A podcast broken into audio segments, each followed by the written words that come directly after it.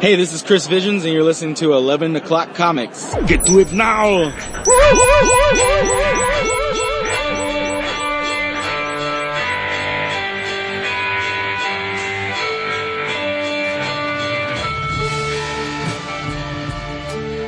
I did not detect the pitter patter of tiny New Jersey feet on that. It didn't happen.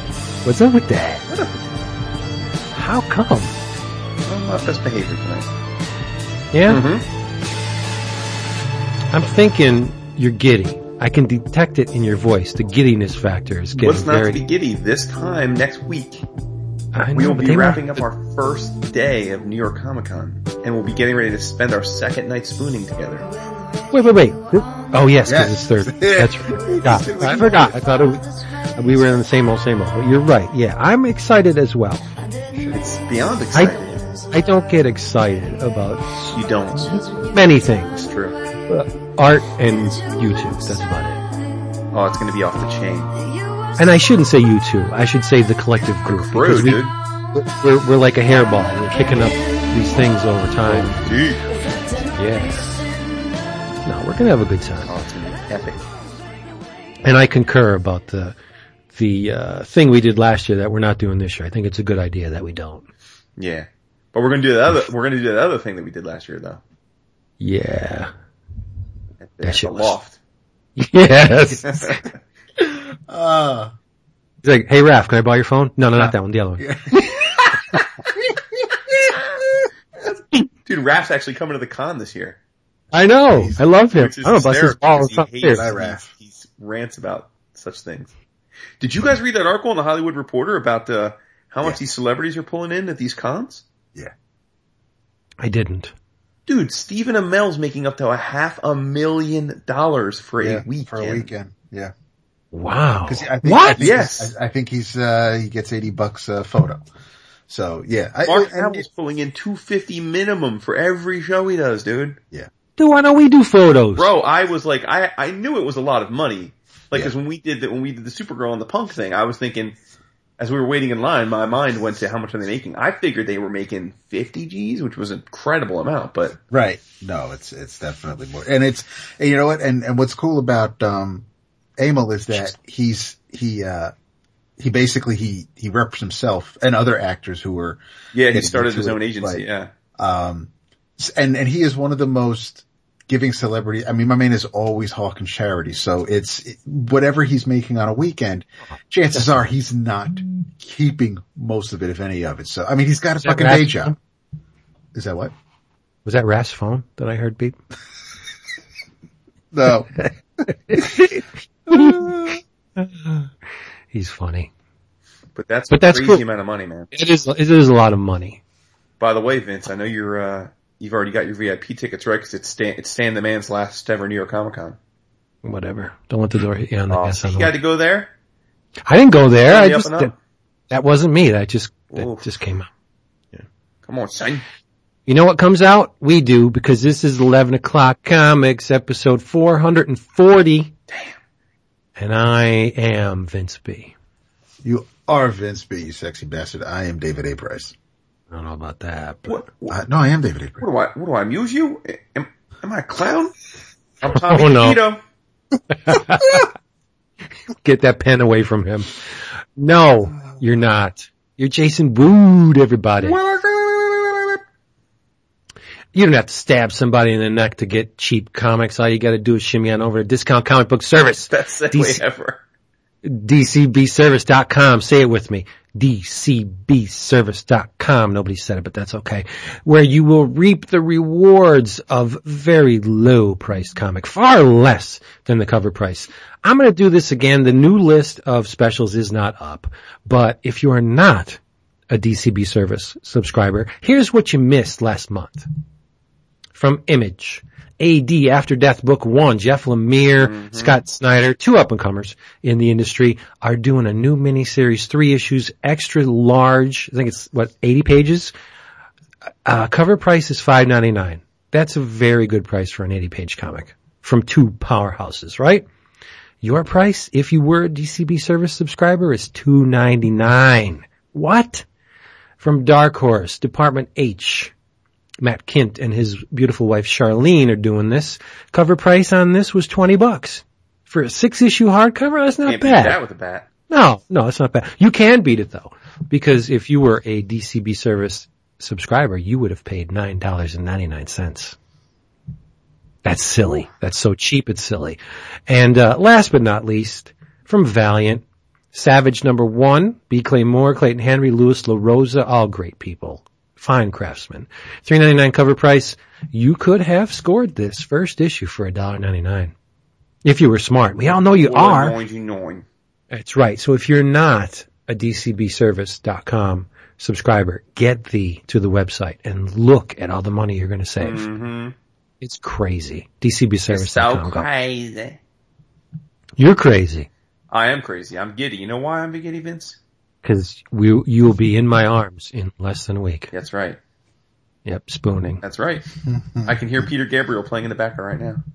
In your eyes. What's that out in the yard? It's Jason, standing with a, what's oh, it's going gonna I be don't, dope. But for real Uh, though, it's Thursday night while we're recording. We are six days away from hanging out together for the first time since March, Woot. Which is pretty crazy. It's been a while. I, you know, I've been Been pleading with you guys over the summer to, hey, let's do something in New York, like for a weekend or Oh, something, yeah. but no, I couldn't get you to, to bite Yeah, I know. because it was me. But if Of like course. your Bruce said it, you'd, you'd be there. Oh yeah, oh yeah. I know. By the way, Okay. you can get your picture taken with the ca- uh, the cast of Stranger Things at uh, New York Comic Con. Are you kidding I am me? not. What's that run? I don't know. I could tell you. Hold on. Yeah, I read Dustin has a um something. I don't. I forget the name of it. Uh, he has no teeth, and he's not growing. Yeah, it's a it's a thing, right? It's a real thing. I, that's what I said. I, for, I forgot the name, but it's a. I mean, how do you solicit an act like an actor to play the role? Hey, if you have this I medical suspect condition, they didn't, right? Like I suspect. Yeah, I he- think that was like just gravy. Yeah, he tried he, out. He nailed right? the And- part, and it was just thought, like, oh, this is cool. Yeah. so they worked it into the story. Yeah, yeah, I would That's imagine. Wow, that's awesome. Cute kid was funny. Good actor shows up with the with the no Oh. teeth, and they're like, uh, "What's up with the no teeth?" Kid was the best thing about the entire show. Dustin was the best. He was the best. He's probably going to be part of our crew next con. Can you imagine that? I would roll with him. I'd roll with all of them. yeah. We're like the land of misfit toys up in here. I know. Which is not to say we're not misfits ourselves, No, I mean, like attracts like, right? for show. But I'm super I'm not- giddy, man. It's gonna be great. It's, um, I mean, it's, I don't know, man. It's gonna be, there's so many awesome people attending this year. It's gonna be increíble. You know, one funny thing about doing a, like a little show, a con preempt for New York or, and I, it would be the same for San Diego if we ever went to San Diego. It's hard to pimp it up in a salesy way because, let's be honest, if you don't have your tickets already, you're not going. Right. So, You need a lot of lead time. you do. You do. Yeah. Yeah. We should have been doing this in July. All right, so let's see. Here you go, Vince. I'm going to tell you some of the people that are going to be there for photo ops. Okay. Alan Tudyk. I don't know how you say his name, but I know Dap like Oh, yeah. He's from Firefly. from Firefly and also the Star Trek, right? No. No. Wasn't he in Star Trek? No. Where else do I know him from? Firefly. Just Firefly? No, I definitely know him from other places. No. Um, wasn't he in uh, the uh, the Knight's Tale? Yeah, there you go. Yeah. Uh, how much do you think his uh his autograph or his photo is? Uh, Fitty. Dap, you want to guess? Little opening Uh, game. No. Yeah. I, oh. Uh, no. Yeah. I'd say fifty. Close, sixty bucks. Oh. That's, I, Prin- I guess that's. Princess respect. Leia. Oh, Jesus. Hundred bucks easy. Dap, yeah. ninety bucks. Yeah. I'm not bad at David this. Keep Harbour, who plays the sheriff in Stranger Things. Yes. Uh, Uh, because the show's hot, I'm going to say 75. no, I'm gonna say fifty. 50 exactly right. Ooh. Now, here's one I'm a- that's pretty dope, I have to say. Jon Bernthal, aka the Punisher. Right. I'm gonna say that's at least eighty. I'm going to say pass because I wouldn't get my photo taken with Oh, him based on. that last Punisher, but whatever. Whatever. 70. Okay, how much, uh, how much for the little girl from Stranger Things? A hundred. Fifty. 50. Daps on Yeah. point. How about That uh, is- N- uh, Matt Smith, aka uh, one of the doctors? Oh, the doctor. Ooh, really? Is the does he have any companions with him? I wouldn't know. What are their names? Is Jenna Coleman a companion? Yes. You're Dude. kidding me. She's there. Oh, I know where I'm going to be this weekend. He's out. All right, let's go. Let's go there. Made then. a sniff Is. Erin Richards a companion? I, Erin Rich. I wonder if she's the new one. What about Anna Silk? Is she a companion? That doesn't sound familiar. Okay, well let's go back to the one you did. Jenna Coleman. Jenna Coleman is, Cute as hell. Yeah. dude, yes. And she is, uh, the, the girlfriend of, uh, Robb Stark. Isn't she on your list? Oh, fuck yes, she is. Yeah. So, uh, how much? I, I'm, I'm going to say, She's at least worth 75. yeah, I don't know. I don't know. I'm, ah, fuck. Wow. Say big between month. 50 and 75. 65. Right. That's there. okay. We round it. Yeah, we'll round. Uh, so, okay, so yeah, so she'll be there. Matt Smith, you didn't tell me how much you thought Doctor Who would pay. Matt, Matt Smith is 75. No, he's at least 90. If she's getting 65, he's getting 90. He is 105. Wow! Now you can get, What's oh, with the 105? Here you go. You can get the Taxes. team up of Doctor Who, which is Matt, which is, uh, Matt Smith, Coleman, Jenna Coleman, and Kingston. So let's see. She, Kofi? yeah, deal's Uh, gonna so yeah, so Kingston is the other, uh, Kingston must be, oh, Alex Kingston. Oh, from, uh, Oh, oh, from ER ER? and yeah, She's in yeah. Doctor Who? She's she's River Song. Yeah, she's his wife. uh, oh, wait, Doctor, That's at least two bills. that's probably Bills. Yeah, two. that's two. Oh yeah, easy. Yeah.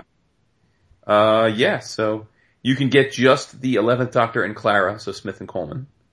And that's 160. You can, Wow. They are, they are making bank on this, aren't they? yeah, it looks that way. Dude, It's a hilarious. You can get an Outsiders team up of C. Thomas Howell and Ralph Macchio Oh, for fuck's sake. for 80 bucks. Wow. Ralph Macchio. Well, that's cool. Yep. We'll have to look into that. Evangeline Lilly's gonna be there. That's cool. My goodness. Oh my goodness. How much he, uh, 75. uh, that's respectable. Indeed. Yep. All right then. What are you drinking? I am drinking. Hold on, I got the look at this bottle here. I am drinking Arduini Nero di Avola, which is an Italian blend from uh, 2014. Wow, that's a mouthful. It is. Well, I, I told you I've been a member of this club now for a while called Bright Cellars, hmm and uh, this is from the August Experience. They call their shipments each month an experience. I like that. Yeah. We should call it the 11 o'clock comics experience. Cause it is, right? Uh, It is. Oh, it, it's something. it's something. I I'm going to tell you a little more about it, Vince. oh no, there's more. There is Nice. more. You, a book? you have a book? Yeah, I'm gonna I'm gonna break it down for you. I'm breaking it down for you. Cool. Okay. It's an important and widely grown grape in Sicily. It has My people. Yep. This wine has structure, body, and a deep, dense color.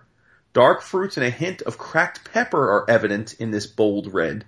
Oh, I want to try that. Enjoy with beef, game, or dap while recording podcasts. Oh, it says that? Says that. Our reach is far Yep. and wide. Yep. And around. And deep. Cool. it's never around. Um, I am spending this episode with Commodore Perry again from Great Lakes Brewing Company. Last, the last three bottles of Commodore Perry. So say goodbye to the Commodore. Peace out. What are you drinking, David? Uh, I thought I had this before and I, it's not on, uh, it's not on my little app that I keep track of these things with. So He has. Uh, I do. why am I not surprised? Jason even likes some of the posts when I, when, when, when I, Oh, uh, that's right, I do. I share it. So, you know, but it's, um, this is Robert Mondavi, private selection, Cabernet Sauvignon, Oh. aged in bourbon barrels.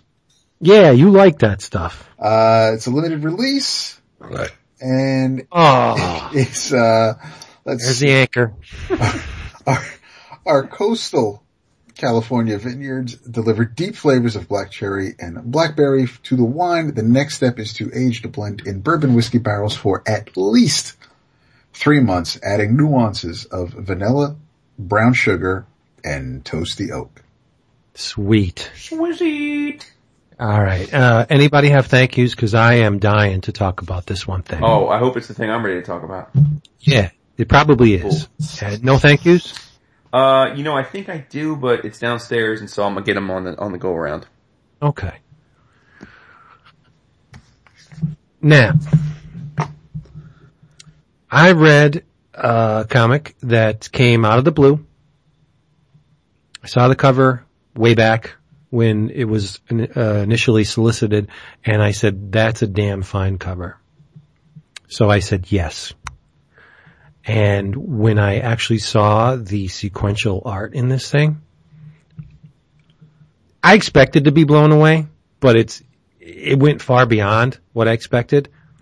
This thing was conceived by Rick Remender and Jerome Opeña. and it was written by Remender, illustrated by Opeña, color art by Matt Hollingsworth, and it's called Seven to Eternity. Number one. I know you both read it, yes? Yes. Come on, son. I, well, I'm just, I'm just covering the bases here. Well, let's give them the lowdown on it, right? It's, it's a world called Zal. And there's, uh, science is not preeminent on this world. It's magic. And there are certain people who are particularly in tune with this magic. And those are called, uh, what is it, Mosak? Right? They, they tap into the, the natural mojo of the, the place and they're able to do things, extraordinary things. And they're able to communicate with, with beings that are not there to the naked eye, but exist in some realm and they are aided or hindered by these things. And, um, in this land, there, there's a man who has risen to some, uh, level of prominence. His name is Zeb. No, his name's not that. What was the, oh, Garils Sulm. He's the god of whispers. Um, also known as the Mud King. And this man has risen to a, a point where he demands fealty from basically everyone. And there's one man who would not do it. Zeb Osidis. That how you pronounce it? I say Osidis. You probably say Ositis. No, I'd say you're right. uh, Zeb wasn't, did. Zeb wasn't, he wasn't having it, right? Definitely not. Man of principle, man of principle who would not bend his knee to the Mud King. And because of the, that fact, he puts himself and his family in grave danger. The, the people cast him out, get the hell out of here. You don't, um, bow to the, the God of Whispers, then you are gonna hurt everyone around you and you're a threat and get the hell out of here. So Zeb and family relocate. They move out of the city into the wilds and they are tormented by this, this Mud King. The, he demands that Zeb, uh, lay it all out for him. And Zeb won't. And we see what happens with this man's reluctance to, uh, to bend. Bunkum and Balderdash. Yes, he's not the reed that bends. He is the, the iron bar. He refuses to give. Uh, you gotta admire that, right? To a certain extent. Oh, like sure. the guy, Yeah, the guy has principle. I do not have any, I'm not bound to any beliefs like this man. I, I you know, I kind of wish I, I was in, in a sense because he stands up for what he believes in and he just does not give an inch.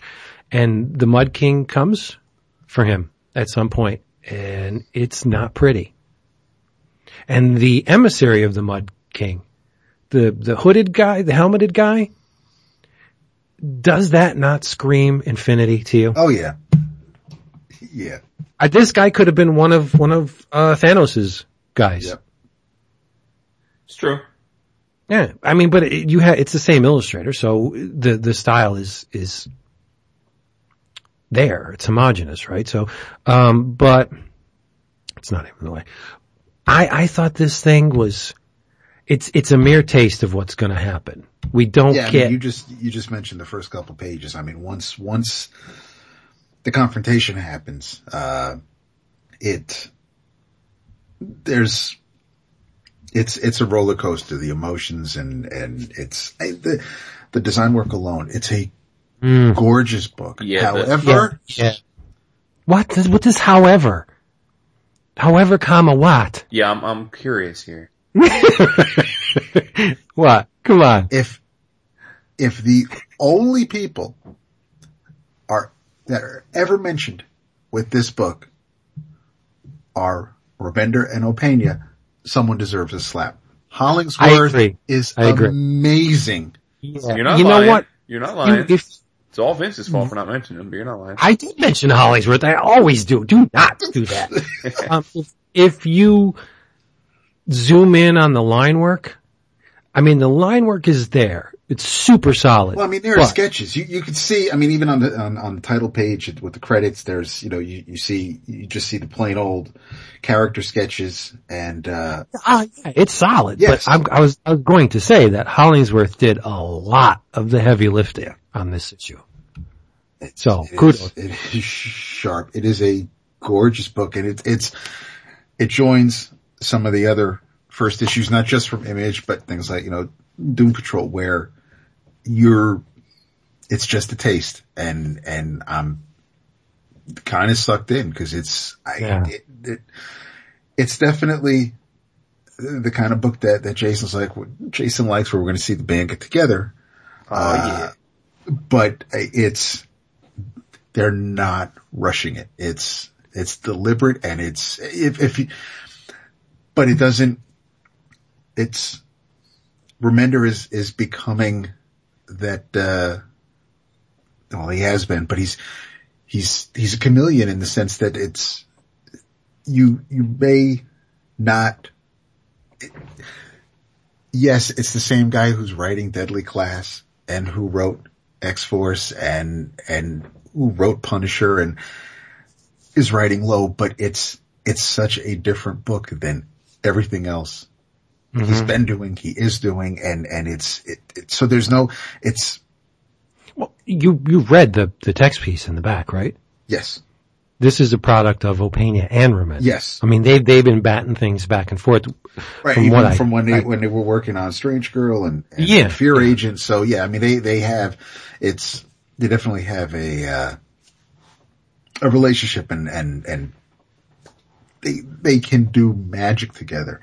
Uh, but this is, uh, yeah, I, I didn't know what to expect really because I didn't, I, I know Image announced it a while ago and, uh, like Vince said about the cover, there's, it, it's a very movie poster esque cover. Oh, God, it's a yeah, gorgeous it's cover. amazing. Yeah, Uh, both of them. Yes, and um, it's it's just a uh, and I there, there are a couple of different covers for uh, for the book, but You know what makes the cover? I mean, aside from the fantastic drawing, the design, the rounded corners. yeah, Oh my goodness. And, and just the tab on the top with the one, it's a strong cover. The, the whole, um, credits on the bottom of the, yeah, the image, that's, that's, uh, it's just great. It's smart design.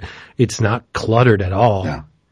And from across the room, you can see the title and that's all you need really to see if you're that far away and the art, right? No, it's a really smart design for the cover, but But Am I they're- they're- interrupting no, no, no. They're, they're just. I mean, as you're not.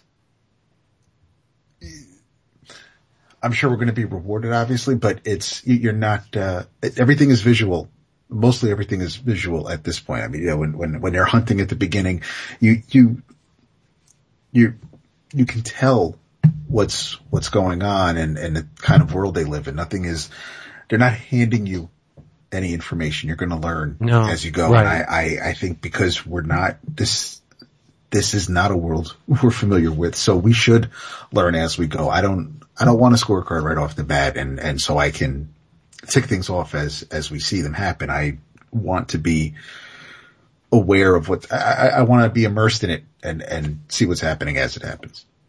we get a little bit of Sun Tzu in the beginning with the, uh, the brother and, and sister, right? Yep. Or is it father and daughter? I think it's Well, brother it's, and sister. I, because it's, um, they don't, he doesn't really make it clear, does he? cause I, She looks kind of like him. but she's dark skinned. Oh, She you mean, okay, there, no, I think that's, um, I thought, I thought you were talking about the hunting at the beginning.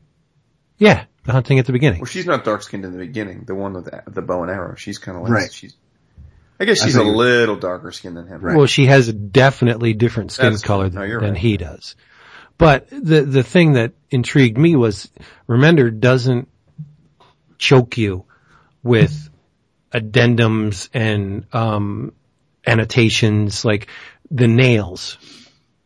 Obviously, it's attuned. The nails are attuned to whatever forces or m- magic or, or planet-bound forces are on this world. But he doesn't exactly say how, right? Right. so I, I can take that and be satisfied with, okay, there's a little mystery going on as to how these nails work. Their, their nails are alive. It looks like they're alive. But yet they're weapons. They're creatures, but they're weapons and you have to be of a certain type in order to make these nails work. That's good enough for me right now. I would like to know more about it and I assume we will. But for right now, that it's, this is, it's basically a tease, this first issue. Yeah. Cause you- you're just, you've just land, it's like transplanted. You're, you just landed on this planet. Nobody's explaining anything to you, but if you open your eyes and ears, you'll get it over time. Right? For sure. I mean, the the thing she uses as an arrow looks almost like uh, an electric eel, yeah. but then she's got one that's very similar around her head, like almost Yeah. like a um, So- like a cell phone or something, like or a microphone. Yeah. And the, the thing on her head lit up the same time she started So I'm charging. there, the- yeah, so they must be connected. But yeah, I was going to say the thing looks kind of dormant, and then when she touches it, Right. the eyes for light up, yeah. and then it elongates. So it's But neat. her It's- eyes are lit up also, so it's, it, there, there must be As, Right. as some- is the beast that she's the the boar thing. right. So how'd she miss? That's a good question. Yeah, Because, uh, yeah, he coughed. because he's got the cancer. Right. Yeah. Poor guy. No, it was awesome. I mean, and uh that double page spread splash Woo! when Shit. uh it's such a great the the page before he he revives. I guess it's more it's like a phoenix or a it's like a guardian of the yeah temple. kind of yeah. right, but it's like a some type of dragon bird thing. And he's like one last time, and then he says, "Hardest thing a man can do is remain noble when the whole world seems uh, sees him as a coward," which I thought was a great line. And then the next page is just this unbelievable, massive, epic layout of this city, and then there's this giant, towering juggernaut. Looks kind of like Groot, actually. a Yes, bit. yes it does. Um, but it's it's this you know it's the, twice the size of a skyscraper, and uh, then there are these flying squids and all these other alien-looking creatures and a cat creature. It's just incredible. And then like the, it's- the heroes in the corner, just just very small, smallly dr- dr- uh, drawn into the corner. You know, it's um. I mean, y'all know I got mad love for Opena. It's, it's, this page and a certain images look almost like Jae Lee to me. I feel like Opena's Yeah, style can is becoming a little more, over the years has become a little more delicate. I mean, he's, he's got very, very detailed pencil now. I mean, like, like it's, if you go back and look at his Furies and stuff, it was great, but it was nowhere near as, as, as delicate as his, his stuff has been in the last few years. Yeah, I gotta counter that Jae Lee comment because Lee suggests and doesn't draw. Interesting. He does, he uses a lot of heavy blacks to suggest information. Opena's laying it out. No, you're right. You're right. Yeah, that I foreground. mean, I oh, mean, that, to the point where they, they usually, I mean, he sells his art in pencil form. It's just, uh, it's unbelievable. I mean, the, the pencils fully tell the whole story. It's just yeah. fully detailed. So And I'm wondering, this, this doesn't look like darkened pencil, so he may be inking his own work in this. he might be incredible though. But incredible then- start. Yeah, then, then again, there are some pages that look like they weren't inked. Mm-hmm. I don't know. We have to look, but uh, um, like, why does that crystal revive that guardian? Yeah. What is about that crystal? And he just like jams it down its throat. And It's like, okay, I'm back. Well, and this world is interesting, right? Because the power lies with, with, uh, with death, right? I mean, it's like, it's, they get their power from, from, de- from, from dead things and Mhm. It's like this, this, uh, so it's, I don't know, yeah, it's, the, the thing I love about Remender is you just know that he's built a, a world and there's going to be so much depth Right. to it. Um, you know, And think about the the, the, the, the, I mean, think about that he's, he's doing, he's doing this, he's doing Black Science, you know, he's, he's doing Deadly Class. I mean, all at the same time. I mean, these are very complex Sure. worlds that he's. That's amazing. But the, the Mud King seems to have a power over the very physicality of the, the planet. Like, cause he, when, when, when he, he goes to deliver his, um, decision to the Mud King, you see the, the ground starts swirling, Yeah. right? And it wraps around. Pulls him down That- under to that- where the Mud King lives. Yeah. And it's like, wow, I want to know more. And the Mud King looks kind of like Zorn. Okay. Well, in the, sitting in that in that chair. Yeah, yeah, yeah, yeah. Yeah. Yeah. But, uh, no, this is great stuff. I, I, I'm hungry to, to learn more about this world. For sure. I'm, I'm guessing that the, uh, Mud King is going to get taken out really early in a, a Well, even worse threat. so? Yeah. I think an even worse threat is going to rear its, its head. That is interesting. That would be cool. But I mean, either way, it's whatever. I'm, I'm, I'm going to ride this one out. It's just fascinating. So good. Yeah. And, but again, if, if any one of these two gentlemen leave, this book is going to be totally destroyed. You can't, Oh, he, no. you can't do no, this it's, without it is the creator-owned book. I don't think that's going to happen. I would imagine they'll do what he's been doing with all his other creator-owned. They'll do uh, arcs, you know, and then they'll let the guy get a rest and recharge, and then do another arc.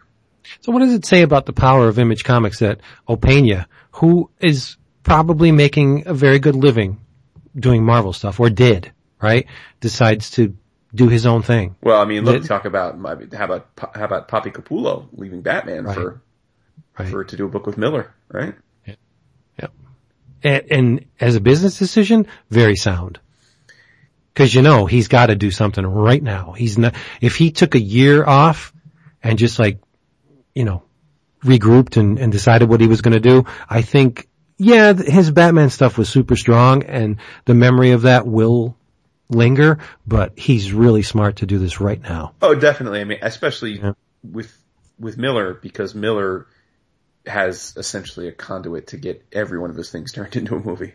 Sure. Right. For better or worse, but yeah, you're right. No, well, I'm just saying. For, you're talking. You brought up the financial aspect. I'm saying financially, if you're going Right. to leave the best-selling book in the big two uh, for a creator-owned book, because you want money, Miller's as good a a writer as you can partner with Yeah. because he's going to get you producer credits. And it, it amazes me how Capullo went away for so long. Like what if he didn't bow out of comics after his Spawn run? I mean, he was doing assorted things, but he was never in the limelight. Well, I don't, I don't know offhand who the editor was for Batman when they got the whole Snyder Capullo thing started, but credit to him because, Yeah. like you said, he it wasn't as though Capullo was a a, a tier one name, at least in, among mainstream readers at the time. Right. And, Legend, Yeah, and as but- the legend goes, uh, well, well acknowledged by both now. I mean, Snyder and Capullo were not exactly seeing eye to eye at the beginning. They neither of them really liked the other until they Right. became, you know, took a while. So, yeah, I mean, kudos to that editor. Uh, this is the first image book to attract me in, in a while. Really, Yeah. Yeah. that's interesting. Uh, I've read, and not for lack of trying. I mean, I've read a, a bunch of stuff. It's just nothing really, really clicked like this. And I won't say which ones didn't click because it doesn't matter. But I'm, I'm fast. I, I need more of this, like right now. Good thing for you, you're going to get more. Yep. How long do you think this is going to run? I don't. I have no idea. I don't know. Guess. I'd like to see at least like 50, 60 issues of this. Just based on the complexity of the opening salvo, I, I presume it's going to be a long, a long running if the sales uh, uh, uh, afforded that, right? Yeah. Oh, I, I think they will. I mean, this doesn't strike me as a 12 issue story. No, no, I'm thinking, I'm thinking we're going to at least get three years and then we'll, we'll see where, because I mean, that, that the class is in, uh, is up to what, like 18? 19. It's, so we've got, we've had a couple of years of Deadly Class. We've had a year and change of lows. I mean, and he's obviously the image books, they, they, cause Remender's only working on them with one artist. So it's, it's not, uh, they take their time. So yeah, I, I'm thinking at least three years and then we'll see where it goes from there. Neat. And it's monthly. At least for the first arc. Cause at the, at the, um, text page it says, see you in 30 days. Mm-hmm. There you go. I, I was, uh, very thankful for the, the playlist too. Yes. I mean, some of it's out of my, uh, my realm, but uh, there's some that it's not. And it's cool. This is just icing on the cake to see what, uh, goes on behind the scenes when they're, they're creating this stuff. Love it. Big ups to Remender and Opena. This was a great issue. Indeed. And I think it's going to get greater. Well, you should hope so. I hope the first Oh, issue is think it the is. climax. No, I mean, I, I, I, it's going to compound on we, what we already know. Right. So the the longer this series goes on, the more we're going to understand. So yeah, bring it, Mhm. bring it on. All right, what'd you guys read? I think you wanted a tag team on something. Did we? Yeah, you said in the Slack, Well, I said we've been reading, but oh, tag team on. I'll I'm not, I'm not fully, I'm not fully, fully caught up though.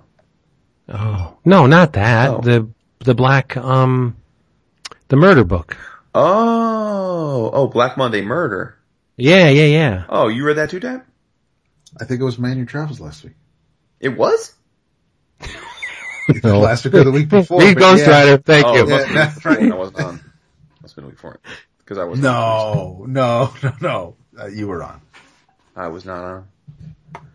I do not remember t- you talking about this book. So what about it? Why should I? Why should I give this book You would a hate shot? this book.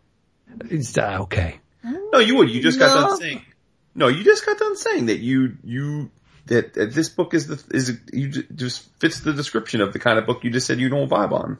Yeah, but if I remember Brother Dapp's It's commentary It's, it's on in the this book show last notes. week, From, there- it's in the show notes from last week when we had Jeff. yeah, there there is a paranormal component to this book. There is, but it's also very Hickmany in that it's got tons of Yeah. uh, just written pages, a lot of graphic, a lot of uh, tons and tons of minutia, footnotes. Oh, Jason, you know why? You know why you probably don't remember me talking about it because I, uh, I, I somewhat besmirched uh, the nightly news. That's Yeah. right, tuned you right out. That's when that's when Jason tapped out. I tuned you right out. That's right. Right. So there we go. Yep. But no, I, I, I, Right. I loved it, but I, I, I'm glad you read it now, so I want to hear your thoughts. Well, so this is a story awfully close to home for me, right? Uh, it's you know it's set in the in the in the world of, of of investing, which I am in, and it also plays into the long-standing conspiracy of the Illuminati. And uh, if you were to Google Illuminati, there's often one of the families always mentioned as part of it is the Rothschild family. And uh, as you guys know, but many of our listeners may not, I am a partner at Rothschild Capital Partners. So, so it's a little strange for me to be reading a book about like this. Uh, where the Rothschild family is help is running the world through Wall Street since, since I am essentially a uh, an acolyte of that of that of that cause in real life. So Good choice of words there. yes, thank you. Uh, yeah. Um, so a little creepy there.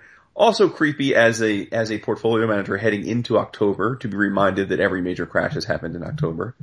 Never a comforting feeling. Um, so the book gave me a pit in my stomach on several levels. Uh, cause, you know, comics are a nice escape from reality and while this is certainly not a realistic story, uh, probably of all of the people that read this issue, uh, I'm probably one of one that's closest to this being my reality than most. So, so I, I don't know. So it was kind of, it was kind of, laughs. it was, an, it was an awkward, awkward read for me. Um, uh, there have definitely been moments in my career where I felt like essentially, uh, myself or others are making a pact with some greater, greater, greater force to, uh, to protect our, our, our financial solvency. Um, but, uh, you know, Coker is, is, is something else. Um, the dude is, is, uh, I, I'm trying to think like, I, I know I've seen him in other stuff, but I couldn't remember where I've seen him before. Uh, oh, dude. what? Um, he did the, uh, he, he worked on Agents of Atlas. there you go. Okay. He worked on, um, uh, yeah, he's, he, he did, um, Did Daredevil Noir, right? Did he? Did he? I'm pretty, I'm pretty sure, yeah. Okay. Okay. But yeah, no, I mean, you've definitely seen his, his Marvel stuff. It, cause it, it's, at times it's, it's also somewhat, uh, he, he has a style very similar. He and Tommy, Tommy Lee, uh, that For sure, have yeah. similar style, but, um, this looks a little, uh, I'll say cleaner than, than some of the work he did when, um, especially I, I picture images of Marvel Boy from Agents of Atlas for some reason, but it's, it's, that's definitely, um, hmm is, I like his style. Uh, this is cleaner than I remember his Marvel work being. And it's, um, but it's, it's, it's consistent. Yeah, there's probably some, uh, I, see, I don't, I, some of the, some of the players in the book look like they could be played. It, it's not, I'm not talking like it's New Universal where the characters in that look like, you know, Sawyer and Johnny Depp and, and Bruce Willis and everybody else, but there are, you, you definitely get a sense that, uh, Coker has some people in mind for some of the, some of the players in the book. Oh, interesting. You know, you, you could be right. I didn't, I didn't pick up on any photo ref or, or, or realistic. Like, I guess I didn't see it like a Larroca where I'm looking at it and thinking, oh, he's, I, but it, it seemed more, more organic to me than that. Um, And it is because it's not, it, it, it doesn't stop you cold. It, it's, it's still, everything still flows. It's not like just because he didn't have an image of some dude with a three quarter turn means he had to manipulate the panel some other way. It, it definitely, he's, cause, cause there are a lot of pages where it's just talking heads. It, cause it, he's a Yeah. detective. They're conversations. So, uh, but it's not, it, it's, it, there isn't, there aren't too many stat panels where you just have the same face talking Right. panel after panel. He, he does change it up. There is some movement and it's, it, it's a very, it, it, it, it does flow. It's, it's somewhat organic.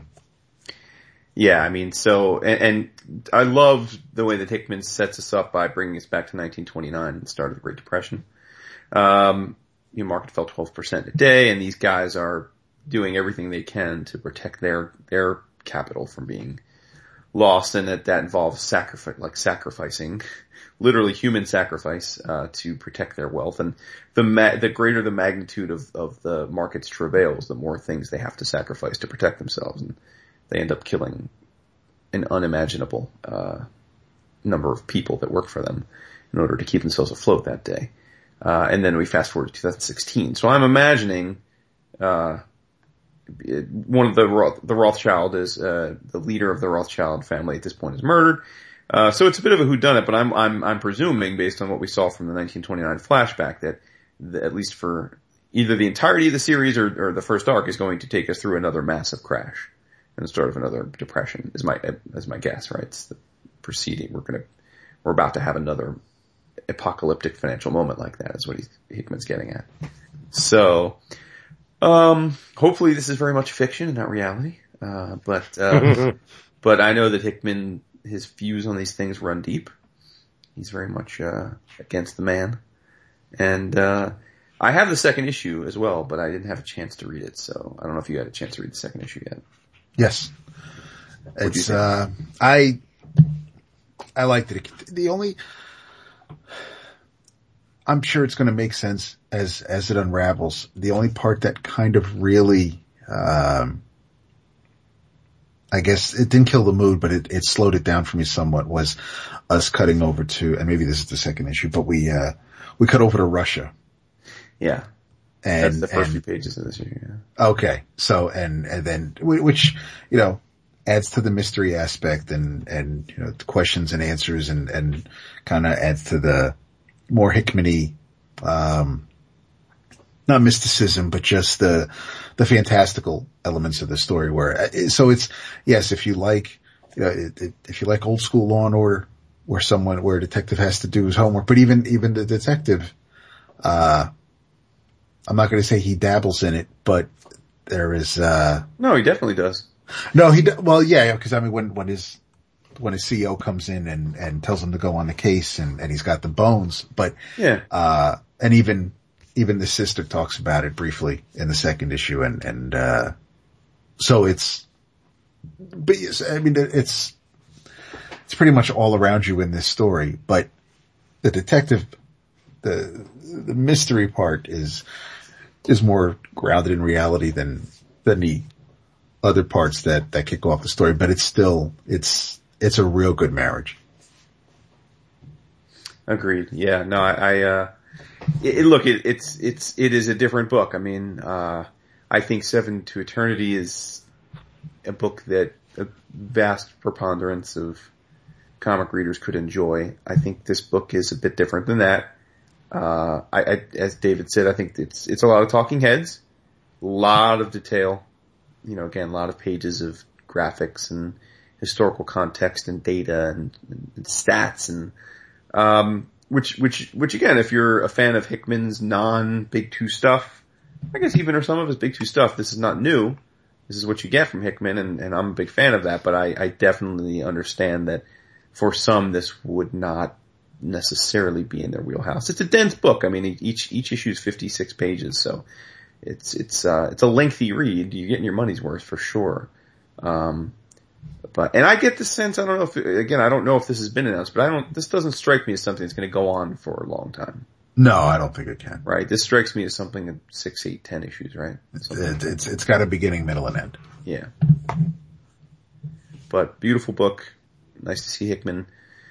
Now, did we ever? Did did he ever? uh Like he's still not finished the the book uh with Bodenheim, right? Like that's Right. Yeah. No, still in the ether somewhere. I think he, um, at the end of the last issue they did, there was a little, a little write up in the back, um, about them coming back better than ever once they have, uh, some issues done. They're, That's been a hell of a long time now, right? yeah, but I, I do believe I, I, oh shoot, I'll try to find it, but I, I want to say that they said sometime in 2017. Because I know one Manhattan Projects is done. I, I know Pitarra is up to something else now.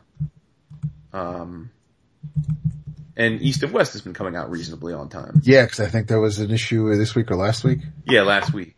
But but yeah, that other one was just yeah, it's, it's been on hiatus for a while. Oh, actually, okay. So Bleeding Cool said it would return in 2016, which is probably what the last page said in number three. Right. So it's yeah. So it's been nine ten months, right? Uh, Easy. Yeah. Okay. Yeah. No. Oh, no, even longer because, uh, the, yeah, almost a year because Yeah. There you go. the article was out on, uh, beginning of September. What's interesting is I don't know that Ryan has drawn anything else since then, right? I don't recall Uh, seeing his name in the solicits at any point on something new. Uh, did he do, I, he may have, I thought I saw, I think he's done a cover or two here and there, but yeah, as far as multiple pages with sequentials now. Mm. I got to ask you guys because it was in the DB, so and I know it's a, char- a set of characters that y'all adore. Did you read Blue Beetle number one? I, I start. I didn't read it yet. I got to the splash page and then I, I, uh, I read something else, but no, I, It looks phenomenal. What? oh, oh, oh my. What? Did you read- Ma- I think it's major uneven. panel Did you to read the rebirth issue? No. Oh, okay. Oh, I'm thinking you're on the wacky weed. a little bit. I mean, respect. For- I, I, for- I for sure. it's highly uneven page to page. Oh my god. Some of the faces are deplorable. Uh, we best move on. Nah, there's a page of uh of Jaime where it looks like he's got Shannen Doherty eyes. Like one eye's like down by his cheek, the other eye is up in the corner. It's crazy. is that, is that Sean Waltman? Is that, that looks like six pack over here next to the cart. Is that it? Oh, okay. Yeah, no, I mean, I, I get where, it- where, it- where, where Jason. See, I read this because I figured y'all would be dying to talk about it because it's your shitty, and I, I'm just. It's probably better that you all talk about it next week after you read it because I did not like it at all. I thought it was pretty bad. So wordy, wordy as. Uh, what's up with these Well- DC books trying to go back to 1978? all this. Bring it. Yeah, but dude, it's like- a very Again, welcome no, change. expo- exposition is is it was retired for a reason. It was a waste. It's a visual medium. I don't need you to tell me what's happening on the panel. Let the artist show me what's happening on the panel. Wow. I'm looking at, I think it looks great. I mean, I looked at it once already, but I, I didn't, I gave it a once over, but now I'm looking at it a little closer. Like I, I don't know where you're coming from. Oh man, I mean, I th- there's no page numbers, but but where the the guy's talking on stage and he's and he's saying uh, he's got the observe, question, guess. The the Ted Kord. he- He's Yeah. uh, first of all the, the lettering horrible. Uh, the face, the, the eyes are in different places. The arm looks like it's it's uh, like straight out of basket case, like it's like ill sized for his body. Uh, I, no. Uh, I think I think it's rough art. Like on the next page, the big bruising kid with the P shirt on. It's like he looks like Chunk from Goonies. It's, it's a situation. I think And the then turn the page. awful. Turn the page again, and isn't And then go back to the left page. It looks like it looks like uh, dude with the glasses has, has boobs. I don't know. It's, it's rough. Yeah, I thought that was a girl. Maybe it It is. is. It is Miss Magnus. Okay. All right, so yeah, they, they should be there. Vince is all quiet. I ain't seeing it. I'm not seeing it. I'm sorry. It's like we're looking at a totally different book here. I, I don't know what to tell you. in the book, man. That's I don't know what to tell you. I think it's I think it's a situation. now see this, that, that, that splash with Dr. Fate and the bug, I would buy that original art. Which splash? The, the, The double pages page two and spread three. After, yeah. One second. That is a great, Oh no, that's a great page. That's what I said. It's uneven. I think that's a Well- that's a great that's great. how do you fantastically render teenagers? Like I, I think he, he, they're fine. It's, it's, No, I, I don't agree. I just think the, the faces are just rushed and sloppy. I don't know. It just doesn't. I just don't think he pays enough attention Uh, to, to the symmetry of, of a person. I don't think I'm showing you anything from now on. Oh, of, of my. Don't even. Stop. no, and this is okay. I think it's great. To each his own. To each his own. I uh, I I, will don't- be in, take, I will not be partaking in issue number two if you just. I don't edit. thing. I don't edit the show much, but Oh, I'm gonna, I snap. think I'm gonna have to edit this one a little bit. I ain't, I ain't having it. Now weigh in, everybody. Ah. Explain to Vince that some of these big figures need, need help. Explain to Vince. You, no one will ever convince me that this art is bad because You didn't is say it was bad. You're putting words in my mouth. It's, It's not even shaky. said it's uneven. It's not. Some of the faces are very, very rough. It's great. No, they're not. but hey, let's talk about something All else. Let's let's let's move on. All right. David, you did not have your say. Uh, no, no, I didn't. Um, let's see. Well, um, uh, seven, two, three, we're- okay. I, I will echo Vince's comments on Trinity number one from last week. Ooh, It is some of the best, uh, Manapul art Yep. I've seen.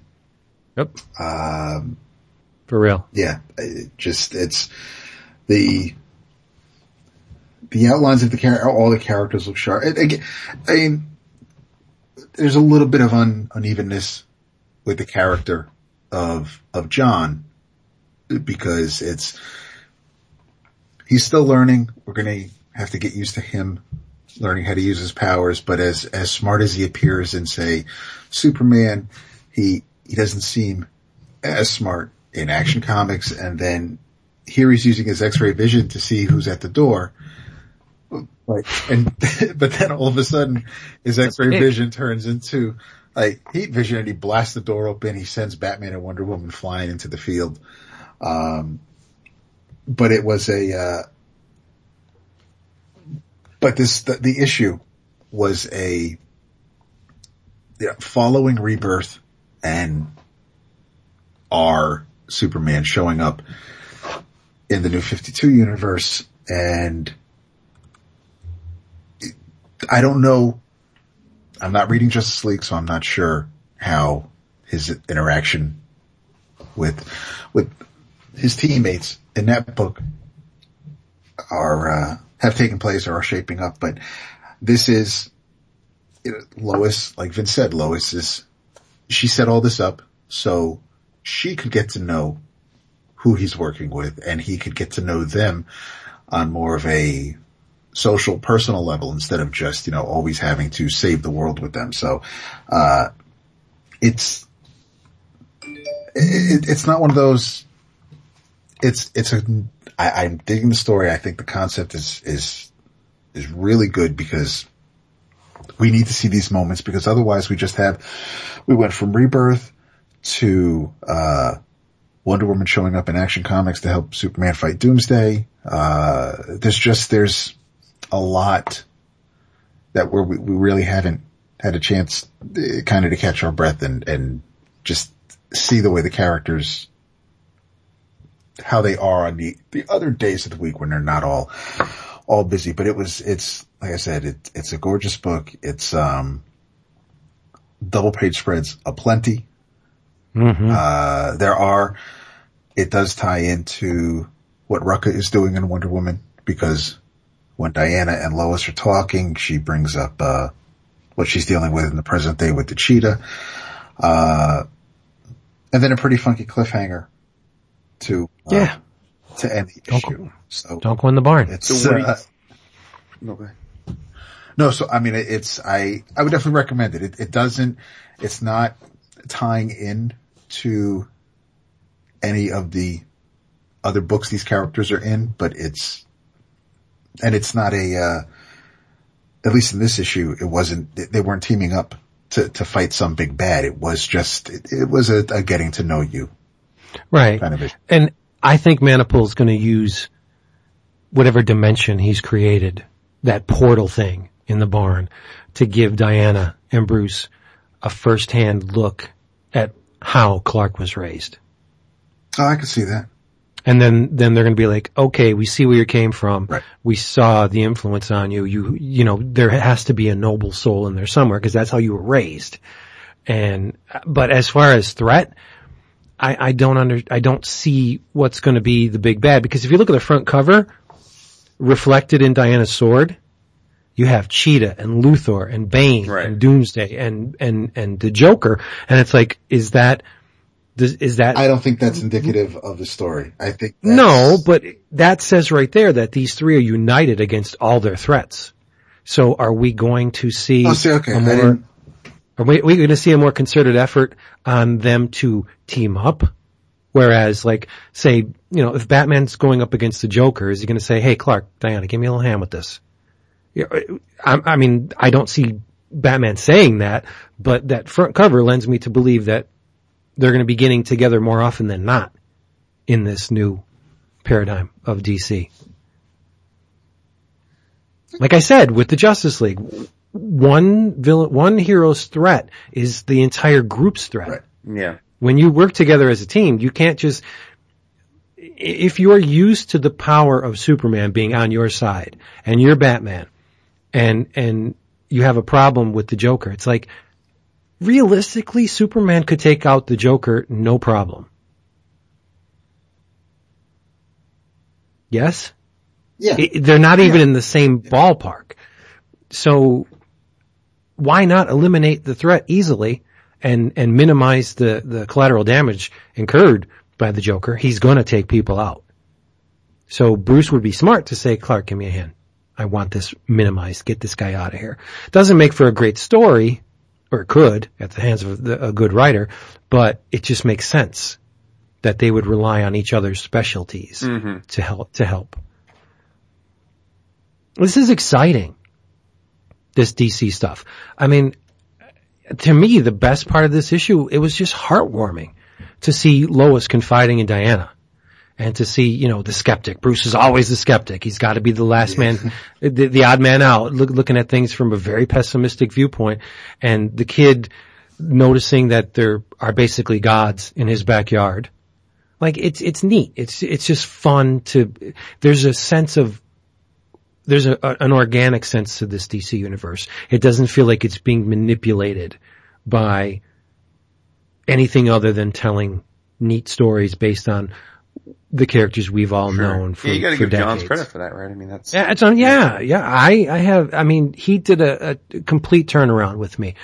I've slung more than enough mud at, Mm-hmm. at Geoff Johns, but this is this is something else. Before we veer off of this, what uh, you guys have any thoughts as to the uh, mild brouhaha this week of Greg Rucka, quote unquote, sh- Greg Rucka, quote unquote, shocking the world by acknowledging that uh, Wonder Oh, Woman's had sapphic relationships? I, I find that fascinating that that should be a surprise. Why is that even a thing? Yeah, I don't. I, I'm. I'm really.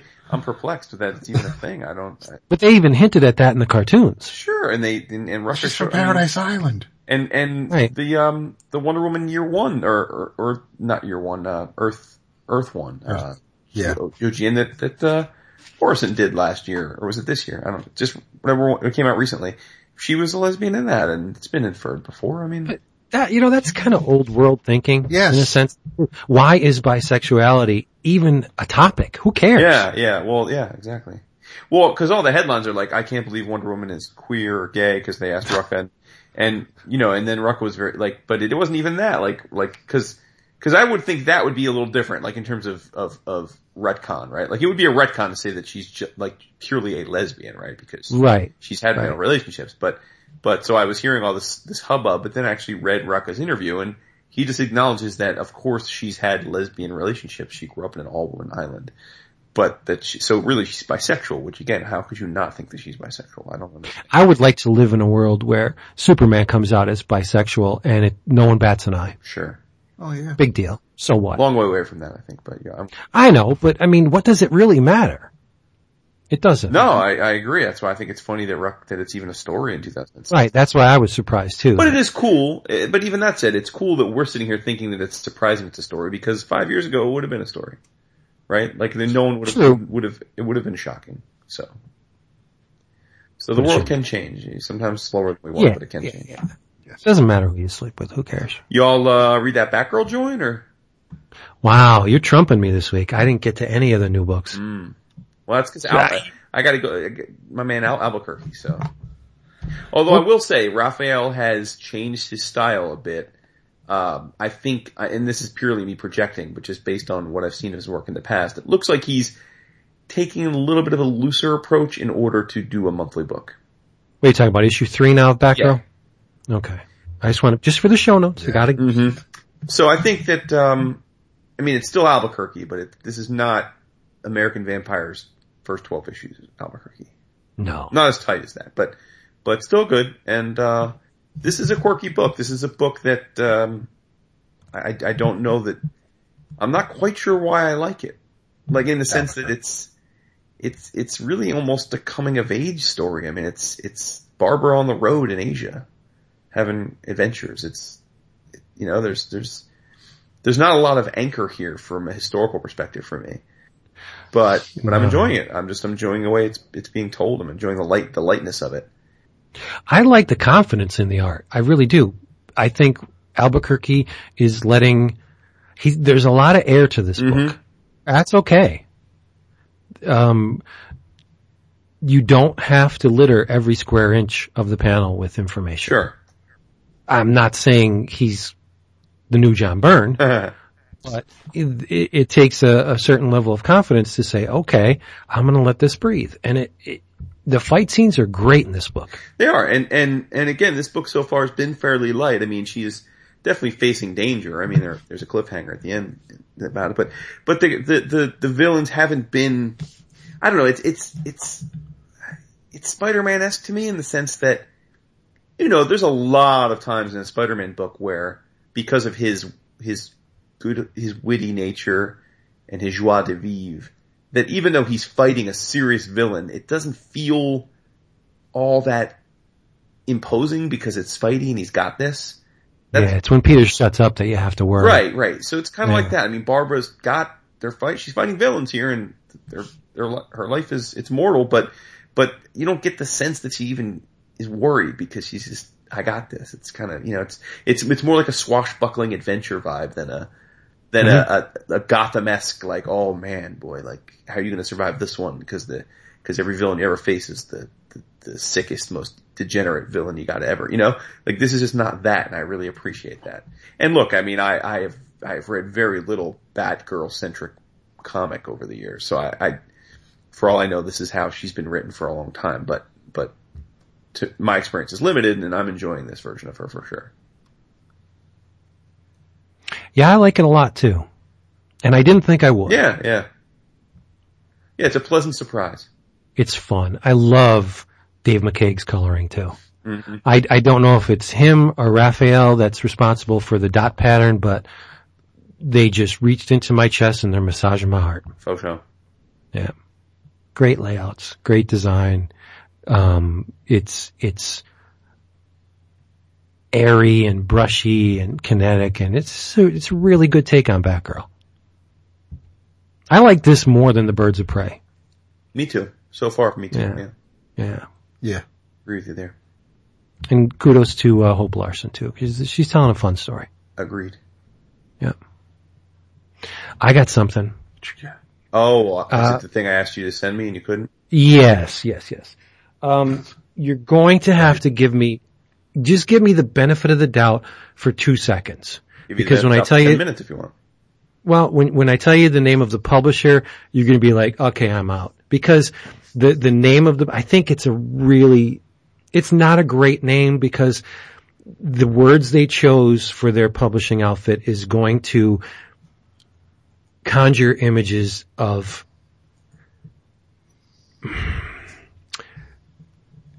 fan service art, not so great art, and this company publishes anything but.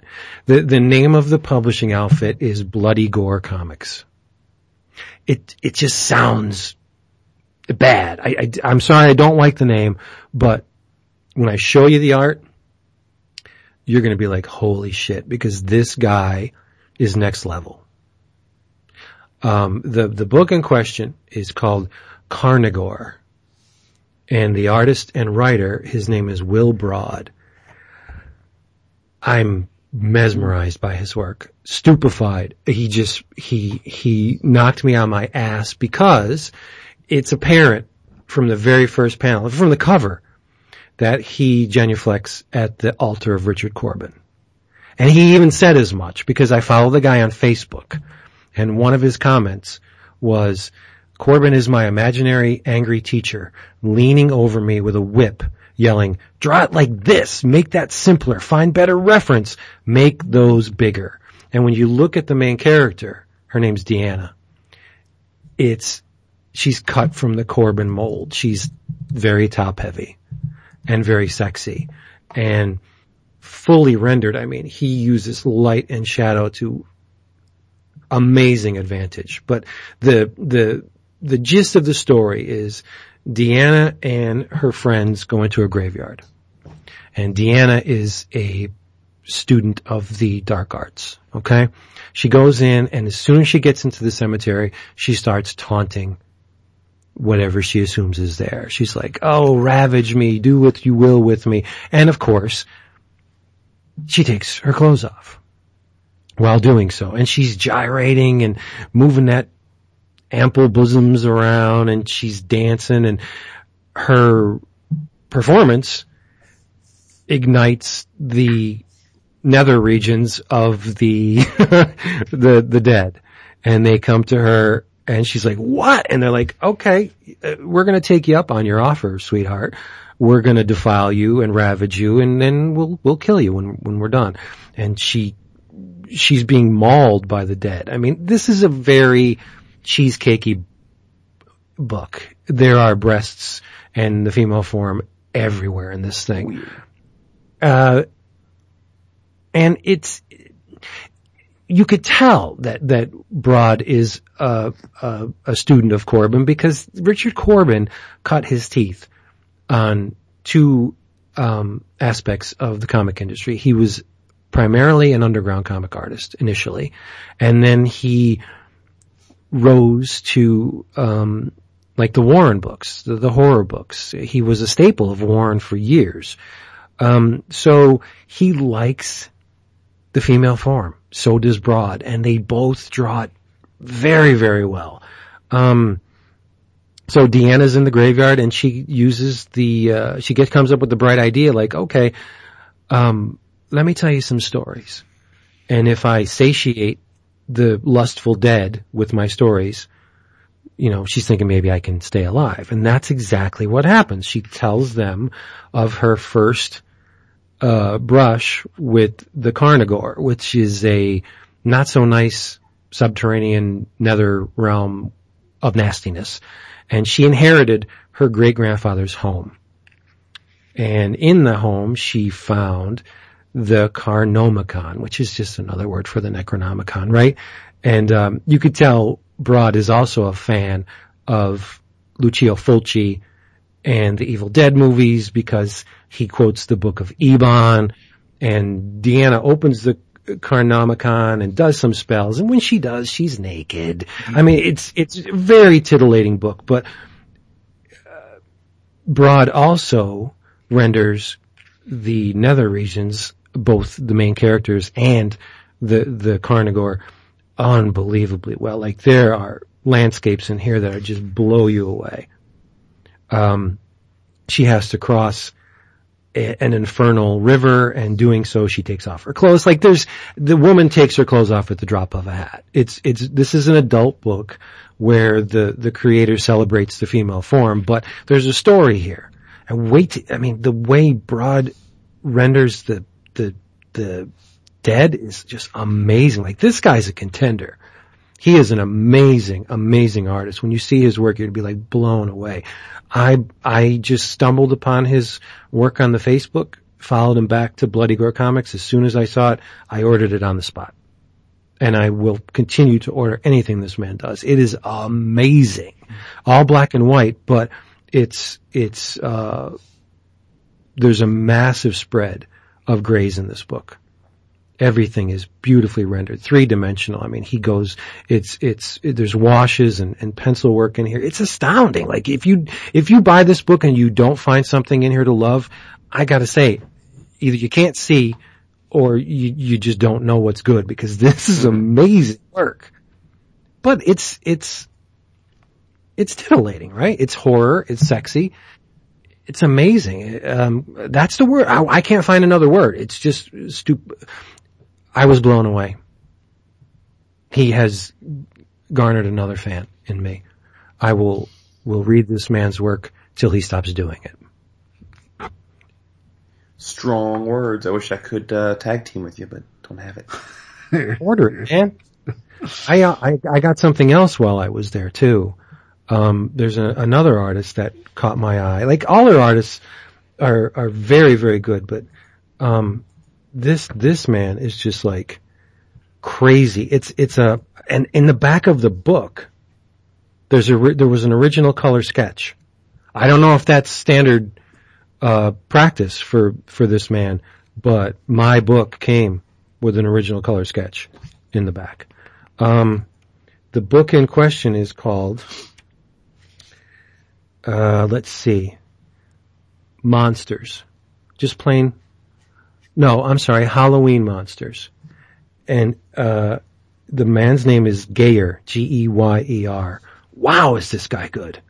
And every page, it's an exercise book, but, but every page takes a letter, like it, it starts with arachnids, and then it goes to Black Cats and Cauldron and Day of the Dead, Evil Embryo. So he goes through the entire, um, alphabet with double page spreads and renders accordingly. Um, and it's, it's amazing. Nice. The guy has a knack with typography, like all of the, the, the chapter heads are stylized type, hand drawn stylized type. Amazing stuff. The, I, I have to be honest, the text, it's okay. But you're not coming to this book for the, for the text, the story. You're coming for the art. And, uh, both of these books, um, have, uh, extra thick clay coat covers. I mean, they're not sparing any expense on the, on these books. So go to Bloody Gore Comics, buy some stuff, and you'll love it. I'm not kidding. Huh. Bloody Gore. Yep. Amazing. But it's right up my alley, right? Pretty TNA or uh, uh, it, it, it, just if you uh, would like to, I'm going to sum it up. It's got underground feel with a Bronze Age sensibility. Mm-hmm. So you can almost imagine this stuff being published by. Um, it's it's a little dirtier than Warren, so I'm going to say Skywald. So it's like a Skywald underground TNA gore-rific uh, horror book. It's just great. Right. Yeah. I'm in for the duration. Good on you, dog. I know. Nice. You to me. What else we got? Oh man, uh, we got, uh, what's it gonna say? Damn. Um, I'm gonna, you know what? I'm only halfway through it, so I'm gonna save it, but, um, Dap, you know, uh, you know our boy Wes Craig? Remember that, uh, remember that, that, that, that anthology that he did? Yeah. Volume two's out, player. Oh shit. Yeah, Maybe I'll Yeah, it. I would. He will have it at the Con because it's only Sweet. it's only available at, on his, at his uh his website uh at present, and it's in a completely different form factor. Uh, I mean, the only thing the only thing that it has in common with the first volume is that it's uh all all his creation. But uh, Black Hand Comics was the so the the first one was like a I don't know the dimensions offhand, but it was it was more of a landscape type of a book, uh, a little hardcover, but but but long longer versus versus versus height. Uh, and then he's got so this is Black Hand Comics Volume Two, uh, and this is more square bound. Um, halfway through it, so very very good. I mean, if you don't, uh, well, I guess you, like you said, we'll be at the con next week, so you you could maybe check it out. But I, I'll you'll be at my house too, so you can check it out here while you're here. uh, but uh, Wes Craig is a beast, man. I got to tell you, like I. uh Deadly Class is one of those books where I I never feel like I'm uh, clamoring with anticipation to read that book. Like I'm never that the week that it comes out, I'm never thinking, oh that that's the book this week that I want to read. Like I'm so excited to read. But then I read the issue and I'm like, holy shit, this book is so good. Yeah. It's so good, and Wes Craig is such a good cartoonist, and his style is so unique. It's so, he does such interesting work. He he he does such wonderful panel layouts. It's so creative. The dude does so much with panel layout. It's almost it almost makes it feel like it, like panel layouts are lost art for a lot of other people. Um, and he's so good with the use of negative space. Like Yeah. to your point, Vince, about right, like like Craig does not he doesn't need to like there's a lot that's not on the page, but you see it. When you read it, you see it, even though it's not there. Because he shows you what's important and your mind fills in the rest. Right. And it's not, e- I don't think, I mean, not, I'm not an artist, but I, I feel like that's not easy to do. You know, I, I, I just, uh, It's all in the planning. it is, and, and the thing I like is that, uh, you know, as an art collector, the, the, the one downside I'd say of being a modern art collector, as we've oft lamented, is that you don't get the, the words, right? In the old days, you got the, you got the word balloons, and these days you don't, because it's digital. And as a result, sometimes, unless you're buying like a splash or, you know, pinup, it can take away from the, from the page, because uh, while ultimately the visuals are going to tell most of the story, there are times when it'd be nice to have the words. But Wes Craig is always one of those guys. Like when I see new issues, po- uh, a new issue of his art posted, I look at the pages and every page tells its story. You don't need Yep. the words, which is not to say. I mean, I love Remender. We've already praised him, and I, I I love the story. But you could just you could just put out the book without any dialogue, and Wes would get you ninety five percent of the way there, and that's impressive as hell. He's also not a slave to the boundaries of the panel border either. No, that's what Because I mean. I- he does yeah, I'm not caught up. and then he does right. He's and then he he treats he treats the pan he makes the panel he makes panel layout his bitch. Right. He, he uses them as windows. Yes. That, that, you know, the characters are not necessarily bound by those restrictions Mm-hmm. of the, the borders. And I love that. I mean, he uses the entire page. You can't do that on the, well, I'm, I'm sure there are some that can, but I, it, it, that is something that is born out of a process that is not necessarily immediate Mm-hmm. he's roughing these things out. He's planning. He's setting the stage and moving things around and seeing what works. And he's not just throwing down and using these things as just individual boundaries like one, two, three, four. Okay, I got six panels. What am I going to do? He's, he's, it's a, it's a, it's a, an organic thing that just seems to, he's very good at it. Absolutely. He works, works the entire room, right? Yeah, it's it, I just I think he's just a, a underappreciated cartoonist right now. I don't. I think so too. Lots of people. Li- I mean, I feel like lots of people that we know like the book, and I honestly don't have any idea how it sells versus Black Science, right? But but I feel so. This could be way off base, but I just feel like this is a book that isn't widely read or discussed. And uh, that's a shame because I think Wes is a crazy, crazy talented dude. Um, I, I, it's, it feels like, and it has for a while, it's one of those books where in five years, people are going to be coming up and saying, why didn't anybody tell me about this book when it was coming out? Yeah, you're right. You're right. Yep. and they're doing this in hardcover volumes too.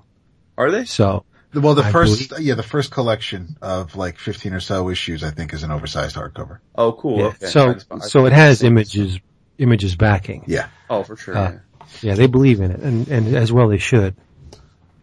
Or maybe it's the first 12, the first, first semester or something, but yeah, they, they are, um, I remember seeing it a few months ago. Solicited. Pretty phenomenal. Y'all gotta have read some more stuff. Come on. Oh, I got tons of stuff. David, what did you? What else do you want to add? Uh, let's see. Instead of it being my in your travels, because I already have that picked out for tonight, uh, Deathstroke number three. I am stunned that you would bring up that book. I don't believe you. I I don't believe I wanted stunned. to ask you a question. Yeah. As soon as I saw the title on that uh, cover, Yeah. How do you feel about that? About, That they're calling it the Ravager contract. well, It says it says it right on the front. Does does that no. put this does that put this book in a unattainable No. category for you because that's one of your favorite stories ever, the Judas contract. Right. And this is nothing like that. Right, but they are playing off the fact No. that No, because in the, He's like, nah, son. no, no, I, I get where you're I'm disagree with anything he says because if no, you got a Deathstroke book and you put the blank contract on the front, it is going to hearken back to that Judas contract. There, it's inevitable. because it's, it's He's apples like, and nah, oranges. son. I'm trying to, like, I'm trying to tell you why it's called the Ravager contract, just because it, it's, it's like, Tell it's like Watergate. It's like, you can't just put gate at the end of a word. This isn't, it's a contract because somebody has, somebody has put out a contract on Rose Wilson. So Okay. that is, you know, it's, it's not What are like, the chances? there's nobody, there's, it's not like there's, there's, there isn't, now if all of a sudden, uh, something happens where somebody is betrayed by somebody that, oh, okay, so we're just gonna No, tread no, some but- shit. But it's, it's, yeah, no, I don't, I, I don't see Deathstroke and then the word contract and, and associate the, uh, cause it, the setup isn't, isn't the same. It's not, you know, when, the reason that is, is such a strong story for me is the whole setup and, and everything leading up to it and, and the, and just, and, and there isn't anybody between Pagolian and in this issue, um, Priest gets to team back up with, uh, Joe Bennett, who worked with him on Captain America and the Falcon and, and other works. The, uh, nobody can draw out of the two artists so far on this series, on the four issues, nobody's able to draw the expressions that the Titans had realizing that Tara was not who they thought she was. And, and that's, so there's a whole lot to go along with the Judas contract than just the word contract in, in, in the title of the story. But this issue, I disagree. Ah. Whatever. but whatever, whatever, you know. There's a reason why Yeah, it's there, dude. it's- Okay. All right. uh, That's, No, I, am not saying the story has to be even remotely I know similar. you have strong leg There's muscles to make these leaps. I get it. So- No, it's not a leap. You, it's a Deathstroke book with the word the blank man. contract on it. Come on. All right. If anybody read, if anybody saw that, that that was the issue name and bought it because they have a connection to 1980s Teen Titans, then I, I'm, I'm No, sorry. but, it- no, no, no. That's this is pre saying, look, I know the history of these characters. Let's wink, ask wink, wink. Let's I know week. where they. Let's Let's, ask ask them. He. th- This could have been called anything, but he called it the Ravager Because contract. somebody has on Ravager. I don't. Okay, but see, it's, you're so you're not admitting that it's not manipulated at all. No, I'm it's a natural it's title. tugging at my. Oh, you know, It- it's designed to tug at your- it. No, Oh man, you are, you love this man. Cause all reason has just like fled your oh my body. God, no, you're just. Oh, Go ahead. I'm tired. I, I, I'm tired. Holy shit. Um,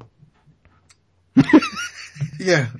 So the, the, the, Yeah, that is, the shit happens in the issue. Go read it. it it's, No. it's- Hilarious.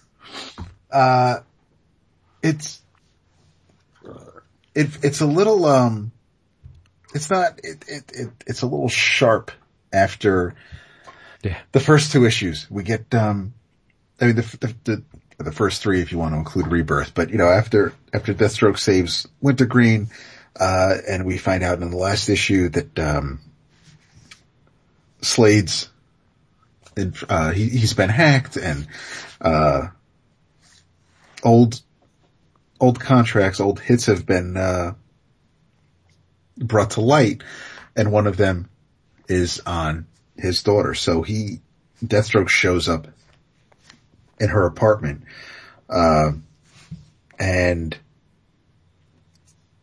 he, uh, he basically just shows up while she's, her boyfriend spooning her. She, she kind of wakes up and sees Deathstroke, goes back to sleep, opens her eyes again, and, and he's gone. So, uh, she wasn't sure if it was all a dream or whatnot, but she's, the issue, we, we, we, kick off with, with a hit going on. There's a, uh, there's one hitman sitting on a bench and he's, he's, he's hired to take out, uh, somebody who is about to show up at a bank to rob it. But Rose is there to stop the hitman from taking out the robber because, uh, the robber's girlfriend put the hit out on him, but the robber's boss put a contract out so that she would save the robber's life. And it was just, so there's this whole, but it turns out that it's an ambush and everybody was pretty much there to kill Ravager. Um, love the possible future in the black and white. yes. Love that. And I had, I had no idea that I, that Ravager could do that. Cause I'm not all that familiar with the character. So I don't know if this is new or if she's always had this, although they do reference often that uh, she was trained by Nightwing and, um, which doesn't, Right? doesn't score any points with that. He's like, you know, all, all the more reason for you not to, uh, to be more sure about your shit. So he, um, he, uh, he brings, th- th- there's a small family reunion where, because Wintergreen is there. Uh, Rose is all happy to see him again. And, uh, That panel's power. The one where, uh, Deathstroke and the Ravager are on the, On the build- building? Yeah. Yeah, that's power. yeah, um, I'm still not thrilled with, with this Deathstroke suit, but they're, um, I'm- Turn sideways though, it kind of looks like the old one a little bit. Just a little. very little. He, uh, they're, yeah, and, and Deathstroke's hacker is hacking into her phone while she's texting her boyfriend. And then she, she has a bit of a conversation, um, with dad and, and, uh, which dad sees as weakness because she's, she's trying to explain, you know, what you saw with me and my boyfriend. That's not, you know, we're not, we're not in a sexual relationship because that's about, all about, you know, giving up your body and a sense of power and he's like, yeah, I'm not, I, I didn't ask for any of this. She's like, well, I just wanted to, and he's like, yeah, cause you wanted to, you wanted to open up to me. I'm your father. So you figured, you know, we would bond, but that's just, that, that's basically, you know, you're just showing some weakness and, and he can't have that. So he, uh, he's like, you know, this just means you're not ready. And, and she's like, we're ready for what? And he's like, just ready for anything, anything that comes your way. And she's like, well, um, you know, I, I, I, I was, I was trained by Nightwing and, and that's when he's like, you still have a lot more learning to do. But we do get to go back somewhat to, we go back to the, we have another flashback to, um, to Joseph after he was kidnapped, which we saw in, in the last issue, uh, with his throat slit and Slade is trying to revive him. And that's when we see Adeline put the gun to the back of Slade's head, uh, and pull the trigger. And of course his reflexes kept him from, from dying that day, but that is when he loses the eye. And then we, uh, we cut back to the present day and, and it, it's more along the lines of, um, it, it's not, it was, this is a good issue because it, it continues the story, but I, I felt that the, uh, the two issues preceding this were a bit stronger. Uh, A little prettier, yeah. the, uh, Two pages that killed me were the empowerment page and the, the facing page. The one that's headed by closure. You, you know me. I, I hate it when an artist duplicates panels. Yeah, I do, hate it. I, it. It's weak. And you essentially get on the, on the, the empowerment page the same panel four times. With s- just a tiny little bit of variation in the second panel. It's basically the same frickin' panel. Like that to me, that's the classic David pulled me out of the story. That does, that says, uh oh, somebody's, you know, in mindful of their deadline and they're throwing the panel down four times. It just bugs the shit out of me. You can't alter that viewpoint slightly or significantly. Like, come on, it's, it's just weak. and they did it in the, uh, And they did it on the facing page. Well, oh, Well, yeah, yeah, they did. when he was standing there But- with the phone, but So two characters are talking and they don't move at all Right. while they're talking. Really? No. Uh-uh. Come on. Show me what you got. but me what you the, uh, but uh, yeah, so aside from the, the flashback to, to Joey and the, the issue ends with, uh, our heroes having to, uh, needing to go to Gotham. So we'll see if, uh, Mm. how much Batman is in the next issue, but you know, still it's, it's still a Deathstroke book, so I'm, I'm happy it's out there. It's just, uh, it. Why does Slade not like Dick? Like, why does he have a thing against Nightwing?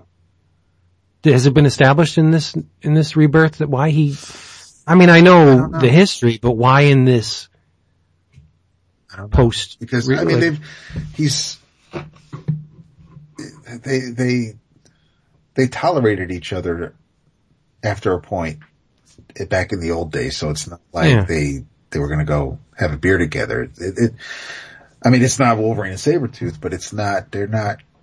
Yeah, Deathstroke is still a mercenary, and and Nightwing's not really thrilled with that way of life. So I could see him Yeah. having issues with that. Slade, I mean, he's got to respect the skill, right? Yeah. Yeah, and He, considering Dick is definitely not a pushover. I mean, I'm No. sure Slade would have a hard time taking him out. And that's the other thing. Yeah, I mean, and that's all just, that's, that's just pure dick. I mean, at least with, with Slade, he's, he's enhanced. So it's, there's, you know, so, Right. so what? So whatever, whatever Dick Grayson can do, whatever you could do, Dick Grayson could do it and maybe a little better. And, and that's just, you know, being him. That's, I, I can see maybe that rubbing Slade the wrong way, but Jealousy, maybe. maybe, maybe because Nightwing's closer to his daughter than, than he is, but you know, you read this and you'd rather keep her at arm's length. So, uh, it's, it's, uh, She sleeps with her socks on too. I can't have that. Can't have that. I cannot have that. no, That's keep No, no. socks on, dog. No. no, No. no, nah, son. see. So, but, uh, Okay, Right I'm back in David's good graces. right. Right. they won't be on next week on those cold feet. oh. Disinvited. Oh! Uh, Like that's, yeah, I- no, I thought it was, it was pretty, but it wasn't as pretty as the, the previous issues. Right. Mm-hmm. Yeah.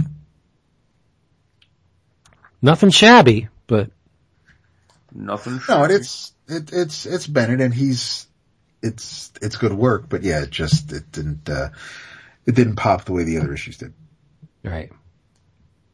Dapper, you, You make it- uh, are you up to date uh, on Moon Girl and Devil Dinosaur? I am so not. Ooh, okay. I need to. I need to be. Um, Natacha Bustos, I believe is her name, the artist. She will be at New York Comic Con. Um, but uh, yeah, I I I'm, I think it's great, man. I think it's uh it's a wonderful, wonderful book. Um, I mean, Vince, obviously the roots here are very close to your heart. Mhm. Boy and Devil Dinosaur, and uh, we talked about what did we talk about? Me, the, I know we talked about the first issue. We talked about the first two issues, maybe. And we talked about it a few months back when it was first coming. Could be. The Yeah. uh, the trade's out now, and so the first arc's done, uh, six issues, and uh, it's written by uh, Amy Reeder and Brandon Montclaire, um, with uh, art by the aforementioned Natacha Bustos. Um, it's great, man. It's it's it's so the the story just to for just to remind everybody from from the first issue when we talked about it. It's uh, it Lunella is a nine year old girl, very smart young lady, kind of a nerd, science geek, um, and through a series of circumstances, a Kree Omniwave projector uh, gets into her possession, and it opens up a portal and it brings in Devil Dinosaur from his world. Uh, Moon boys left behind, but a bunch of Moon Boy's uh, ne'er do well uh, cave people compatriots also come through the portal, and they want the pro- projector um, because they think it's a magic uh, orb. They call it the Nightstone, and uh, she wants it because she knows it's a Kree Omniwave projector, and she wants it because she thinks that it is a way to reverse engineer a cure for the current epidemic that's going around the Marvel universe, which is the Terrigen mist clouds are are floating all over the earth and uh, and exp- and get turning people into inhumans because a lot of humans have latent inhuman DNA in their bodies. And somehow Natasha knows that she has the latent inhuman DNA and she's petrified about uh, being turned into a monster. So she befriends Devil Dinosaur and uh, it's essentially a uh, madcap race, the first arc, to try and uh, m- find and maintain possession of the Kree Omniwave projector while uh, these uh, these cave other moon boys are, are after it as well. Um, but uh, she's just a really compelling, interesting character. I mean, you know, you talk about a few years ago, we look back on the push for diversity in comics, right? And that that was about a lot of things. It wasn't. It was about more diversity in the creators, right? Making sure that there were more female creators, and more people of color writing and drawing comics, and there was a, a push for more diversity of characters, and uh, and you know, this this hits all those things, but it hits it in a way that it's just um, she's a very engaging character. Um, uh, there's a conceit about her which I don't. I mean, I don't. I don't know if it counts as a spoiler, but let's just say she's worried about turning into an inhuman.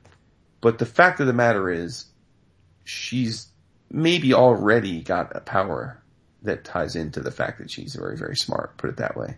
Um, one of the issues we see her interact with Amadeus Cho, who's now the totally awesome Hulk. Uh, he and Devil Dinosaur go at it. Um, and the arc ends in a very, uh, I don't want to spoil it, but in a very intriguing way. Um, that certainly sets up, I, I, we, we're- can be guaranteed that the start of the second arc will be a different status quo than we got in the first arc. And I'll leave it at that. But, uh, uh, Bustos is, I'm pretty sure this is her first major, like, major published work, at least for the big two. Um, and it's, uh, it's super cartoony. Um, the colors are great. I mean, it's, uh, it's super, like, the, it's just bright, vibrant primary colors. Um, t- uh, Tamara, no, I'm sorry, Tamara Bonvillain is the color artist. I, I, again, another name that's somewhat new to me. Um, but it's a, it's a real hoot. Uh, she's got a great relationship with her parents. Uh, her parents love and accept her as a nerd, but they are worried about some of the shenanigans she gets into. Um, she's kind of made fun of at school. They call her Moon Girl now because there was a video of her uh, in on the news of, of her riding around with uh, the devil dinosaur and the full moon. So they they all start to take to calling her Moon Girl. Um, and then uh, Devil Dinosaur gets gets uh, captured. Well, he gets he gets brought into captivity by Amadeus um, because the, they perceive the dinosaur to be dangerous, and uh, she goes on a rescue mission for him. So, uh, very fun adventure, great cliffhanger at the end, uh, fun, bright, energetic cartooning. It's a total win, and um, a nice, uh, an all ages book that you could definitely give your kids too. So, um, a really great companion, I would say, to, uh, the Kamala Khan Miss Marvel book that's, uh, that's, that's, I think scratches a similar itch. Um, you know, difference here being that, uh, Kamala is a, uh, a post-pubescent teenage girl and has the same kind of, uh, life experiences like boy crushes and, and fighting for her own independence that uh, a teenage girl would have. And then, you know, this is different because Lunella is a little girl and she's, so she's dealing with an entirely different set of expectations. And, uh, you know, it's got a power pack vibe to it, actually. Yes, yes, yes, yes. You know, which is fun. So for those of you old enough to remember Power Pack, you'll know what we're getting at. But, uh, but two huge thumbs up for this one. Um, I actually gave this to, uh, to my middle son Jackson to read. He, he, he thought it was great. So Yeah, I want my nieces to read it. yeah, for sure. Absolutely. It's perfect for, uh, for kids, uh, like preteen kids. It's Devil Dinosaur, Vince. Yeah, no, he's Yeah, I know. Wow. snap. Yeah, it looks pretty. I like I like the way it looks. Um, I don't want to get into it this close to the end of an episode. Oh. Lordy. Size. There's a very fine line between diversity and exploitation. Wow, that's interesting. Let's pursue that. I think Kamala is div- is uh, an act of uh, diversity Okay. in comics, where I think this Moon Girl and putting a woman in the Iron Man armor and changing Thor to a woman just because that's exploitation. Interesting. Well, hmm. Um, well, I haven't read the, I don't even know if it's out yet, the female Iron Man, so I can't speak to that. Um, although she would be the first female in the armor because No, we had Rescue, um, Pepper. But, um, Thor thing, I mean, man, I don't know if I go there because, I mean, That was, Aaron, Jace was telling that story. yeah, he told us that story, so I don't, Uh, uh, he was on the yeah, show okay. talking about that. I mean, that was his idea. That was not editorially driven. I mean, he told us that on our own show, so I gotta take him at his word there. Um, and, and I, I whatever um, machinations he put into that storytelling, the goal was at the outset to put a woman in the Iron Man armor. well, I'm not talking about Iron Man. I'm saying Thor. I mean, I'm sorry, Thor. The goal was to make Thor a woman. Whatever way he explained it, the genesis of that was, I'm going to make Thor a woman. Right? That's, that's exploitation. It's just, it, there's nothing diverse about changing the gender of a character to a woman. That, you know what I mean? Like Thor, traditionally Thor has been a man. And if you want to go balls deep into, into diversity, make some new female characters. Like don't, don't hinge them on established characters. Make them their own thing. I would love to see a bunch of new strong female characters. Right. Great, great, well-rounded, I don't want to use strong, well-rounded female characters, but why do you have to tag them on previously existing characters like Moon Boy and Devil Devil Dinosaur, Moon Girl and Devil Dinosaur. It just so happens that Moon Boy didn't make it over. Like it's it's it's trite. It's it's I, I, I, don't know. Like, I feel like you have to. I, I think you have to take each of these as its own thing because, again, so all right. Well, it's first of all, I, I, I think female Thor. Again, let's take Jason at his word. Second of all, I, I don't know that anyone's throwing her into the diversity mix. I think his point was I wanted to tell a story with Jane Foster, and so I'm telling a story with her. I, and that's cool. Okay. Okay. Then, then, uh, I can't speak to the female Iron Man because I got no idea what's going on there yet. Uh, so I'll put that one to the side. That could well be within this wheelhouse. But the Lunella thing, again, it's not like they just changed Moon Boy to make him a girl. I mean, she's a human, budding inhuman little girl from Brooklyn. Like, she's a smart little black girl from Brooklyn. I don't, like, she she's a new character. She's a brand that's, new character. That, that's cool, but it, it's all predicated on the, the, the pre-existing comic that we all know, Devil Dinosaur. Moon Boy is removed from the equation and this girl is put in in his stead. It's nothing new. It's just, it's just gender swapping. Alright, she's a great character. I haven't read it. well, but um, Moon Boy's what- not however a, viv- Moon Boy's not a human genius living on the earth. You know what I mean? No, but what I'm saying is this whole thing hinges on something that has already existed in one form. But can we, but let's, but there's a commercial aspect to it, right? like th- there's IP there. They, this that's why they're doing it that way, right? They're doing it that way because the name does evoke something for a lot of people. Versus just like, oh, if they called the book Lunella the Genius Girl and Blue Dinosaur, people would be like, what the fuck? Like, why don't you, you know, so. Right, they're using the past to catapult something into the future. Uh, but that's the nature of licensed comics though. yeah, it just it just seems contrived to me. Hmm. I mean, I again, not having read it, so I I can't speak to. The, it's probably wonderful, but it's a hard sell with me because at the at the the the the center of all this is a gender swap. Sure. So I, I prob, I mean, I'm not saying I will never read this thing, but to get me to step one, it's, it's a really hard sell because it just seems like they just flipped the script on it. You know, show me new characters. I want to make the big bad on, on Thanos level in the Marvel universe. Make, make a new character that's a woman. Like what's, what's so bad about creating new characters? It can be done. This, I this just think you're conflating things. Like honestly, like I, I, like again, I think Kamala is a brand new character, right? She, oh, and that's exactly why. But they said call her. Miss Marvel. But she, okay, but Miss Like, Marvel has is a completely new character. They're just calling her Moon Girl. Okay, but Ms. Marvel has traditionally been a woman. Hence the. But Miss Marvel So- was a female version of Captain Marvel. She had Captain Marvel's powers and lineage. I mean, that's Again, what Carol was, right? I'm not saying it's a new thing, Yeah. you know, but I don't know, it just, it just seems like it's brainless to me to just put a woman in the role of that was a man. I, I find nothing compelling about reading a story about a woman in the Iron Man armor. I don't care.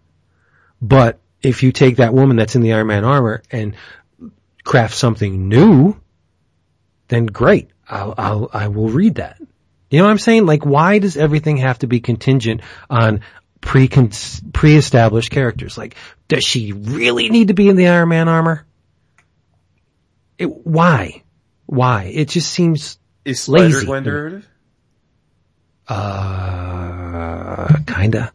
Yeah. Because I would argue of all of the ones we're talking about, she's the most, like that's the most derivative. Because she's, Sure. It's she's derivative. a, yeah. th- it's a what if, right? It's what if Gwen Yeah. got bit instead of. Right. Right. But there have been other, But isn't it awesome that in spite of Spider Gwen, I think by the definition of derivative fits that bill to a T, she's bringing in droves of new female readers. right. Isn't that isn't that isn't that job well done? Isn't that accomplished? It's worth something, right? yeah. I, you know, and, and I think it's, it's neat in a what, and exactly what you said. It's neat in a what if kind of setting, but is it really that new? Nah, not, not really new. It, it, but again, But see, it well, took, I- it took a very savvy creator to say, hey, let's do something with Gwen. We, this is an untapped potential. We can make Gwen a spider character and, you know, it, it's entertainment. It's great, but is it really revolutionary? Not so much. Right?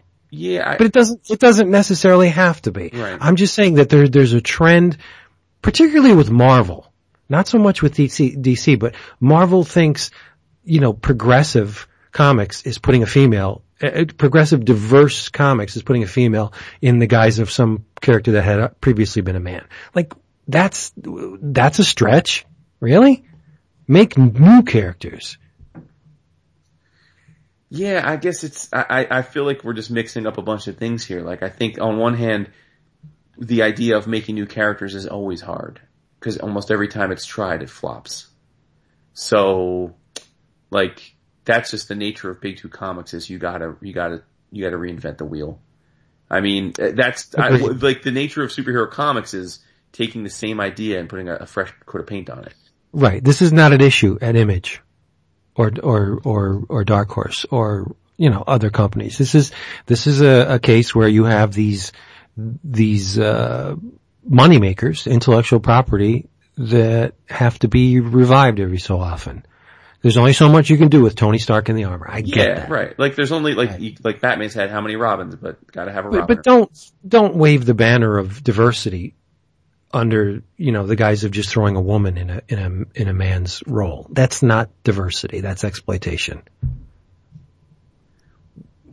I, yeah, I, I guess it, dep- to me it depends on the situation. Like I, like I guess because you haven't read this book, I'm frustrated that you're bringing this up in this context because she, because Well, no, you just said, you said, well, no, because hey, Moon Boy and Devil Dinosaur is a, a what a '70s construct, yes, and has had a few minor appearances since then, like Fallen Angel. and- nine issues, And nine issues. no, what I'm saying, Yeah. like the last time we really saw him was we saw him like a couple years back in a in a miniseries. He was in Fallen Angels miniseries. Like, Yeah. like he's Right. not like he's not a pure canonic canonical comic. And let's be honest, the most people remember the Devil Dinosaur part more than the Moon Boy. And so this isn't to me like first of all, so I don't view that there's like some tremendous amount of canon here that they're building off of. And second of all, like I think in this case, this is a genuinely different thing. I mean, this is Devil Dinosaur with a cute, brilliant black girl from Brooklyn. Like she's not like it's not like she's not Moon Boy with tits. And, and Moon Boy shows up in the first issue. Yeah, he's in the book. Yeah, For a minute. That's- so it's, Okay, but the the whole series is built upon what has come before. And what has come before is a man in that role. So it's, I mean, I, creatively, it's no big shakes. Whatever this character is could be great, but it's still built upon a series so that has this- Miles Morales. Yeah, Okay. it's not a stretch. But see, that's kind of exploitative too, to put a black man in a role that a white man previously occupied. Like, it's, I, I, to, to, to fully explain it would need, I would need more time and I'm trying to articulate. Yeah, no, I get you, but like, I mean, I'm, I'm not saying it's wrong. let's say Miles Morales, like there's a Prowler book right now, right, which I think sells like three copies. But let's say they were like Ben. Bendis, like, all right, I'm gonna put out a book called Prowler. It's gonna be a, a, a, young black man that's got spider powers. Like it would, it would, it would be dead on arrival. That's sad. But again, like, but that, but that's the reality. I mean, let's not. I know, pretend they're in the business reality to of make- the, of the comics industry. They're in the business to make money. That, that, that's, Yeah. that's So But I mean, you look at books like Saga, great female characters, new female characters. Like, do you think that Saga would be a hit if it was published at Marvel? Probably not. As, as big a hit as it is at Image, mm. because you know th there's expectations. Well, the, at the def- yeah, I was going to say the definition of, I mean, Saga's numbers wouldn't make it a hit at Marvel. True that. Yeah. I mean, it would be a low end, almost on the verge of cancellation book. Right. It's a different arena. Yeah. but I, I, I'm not saying it's, this is a bad book or a lazy book. It's just, to me, putting a girl in the boy role, that's not revolutionary. It's not really forward thinking. It's just flipping the I think the statement you're making is hard to argue against, but I think what I'm trying to say is I don't think, I think you have to take each instance of this for what it is. So yes, simply replacing a character or switching the gender or the race of that character is in and of itself nothing special. right. worthy of diversity. But if in doing so you're also creating an entirely new and engaging character with their own history and their own backstory, and also they happen to hold a, monoc- a moniker of the same name, then I think it does become something. Because again, it's are you are you- is the person creating a fully fleshed out, new and interesting character? And if answer that is yes, then I think it does. Well, right. Judging by your, your reaction to this book, yeah. Right, that's what I'm So- saying. Like, like, and again, I mean, look, I mean, we, Latour's our boy, and Spider Gwen's a huge hit, and I don't think there's been as big a breakout it- star visual. I mean, in terms Right. of popularity, that we, but I think that's, I mean, I think the idea of it is relatively derivative. I mean, I think that is Right. derivative. But look, look at all the, the women Spider Gwen has inspired. Like, look at all the cosplay that's and all I'm the people. Yeah, that he's got to read this book. But at its core, it's nothing new. sure. And it, it, but that's the, the genius of certain things. Like, but how many, said, it, what, what, what's got more staying power, Silk or Spider Gwen? really, you're right. You know, Silk, probably not. Spider Gwen Silk's new. connects. Right. Spider Spider Gwen connects. But what I'm saying is, um, it's it it has generated a whole lot of good, and I'm not denying Right, that or discounting that. But at its core, really, how many inventions have you seen? Where you're like, damn, it's so obvious. Why didn't I think of that? And that's, that's the beauty of Spider-Gwen. Why didn't I think of that? But it's, it takes a certain intellect to find that obviousness and exploit it, and he did. And kudos to him. But I'm just saying, at its core, it's it's really not big shakes. hmm Yeah. Well, I, again, I think you got to tie it on, like, t- as I was saying before we got on the street, like, Case by case basis. no, also it's not, to me, it's not just about the fact that the character is a nine-year-old black girl. It, it's also that it's, it's written by a woman, drawn by a black woman. I mean, there are There- very few black women drawing cartoons. They have your diversity right there. That's what I'm saying. So- Like it's so I, I just think like by no means do I suggest that the uh, that the comics world has fixed its its diversity issues, but I, it's nice to see at least that it's starting to. You know, my my my sh- my inbox, my DCBS box each month has got more and more you know women involved in the process, which I think is cool. All right. And, and I'll be honest, anything that brings Devil Dinosaur back to the Marvel Universe is essentially a good thing. And if there's people that love this book, and I know there are, great, read the book. It's, it's, I, I probably will based on what Jason has said, but I got nothing else. I really don't. That Uh, as a mug, you got you got you got views on diversity. What do you think? I meant, It's, it's really okay to disagree with me. I, I, I like it when you do. Uh, well, because I have been. It's I I get what you're saying, and as far as something could be seen as exploitative, but that's not how that's not how I'm viewing, especially Miss Marvel or Moon Girl, and and you know it's and, and probably it's because of what what Moon Boy means, and and it's not a it was great for a time, but it, you're not going to be able to tell a Moon Boy story in this day and age. So it it's No. to to Well, change it can. up like It's that. just- yeah, but it's not it, it's not going to have the it, all right. So great, a, a one shot. It's not going to have the appeal or, or the legs that that Moon Girl and Devil Dinosaur has right now. So it's um Right. Moon Boy and Devil Dinosaur were essentially the man thing. It wasn't so much their story, it was the stuff that was going on around them and, and involved them, Yeah, right? Moon Boy, he was a monkey, right? Uh, Just an evolved monkey, big deal, you know? I mean, he was, he was a cipher, but I, go ahead. but I think it's it's also hard to argue a point when when not everybody has has all the data and and and for you to say I haven't read the issue it's it's just it's almost like when someone prejudges something based on on the cover of, of a solicit and, and without knowing the story without without getting anything more than just that. Jason and I have talked about the issues and I've talked about this particular comic. We've talked about Miss Marvel. Um, See, I disagree with that. Just, just, I'm not, I'm, I love you so much, but I'm just saying, it doesn't matter if I read this issue or this series or not. At the, at the, at the core of this series is a girl in the place of a boy. That's it. I mean, it could be the best written series ever and it could be full of heart and, and tons of soul and beautiful art. It's a girl in the place of, the, of a boy. no, it's, it, but it's, but that's just one aspect of it, though. and that's Like- not even, if everything else about the book was the same, like if they were, if if if Moon Girl was a Cro-Magnon looking girl, Right. and like they were fighting, uh, you know, uh, like in a Prius, like then it'd be like, yeah, okay, but that's not what this is, though. Like, Right. This is more like what if Devil Dinosaur got transported to the six one six?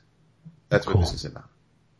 and, and yeah, so, and that's his new handler. So it's, it's not, and, and as far as, uh, the- girl in the Iron Man suit, that's something, I mean, I, as soon as it, it's, it's hilarious. The minute you'll see something online, it, it happened with Thor.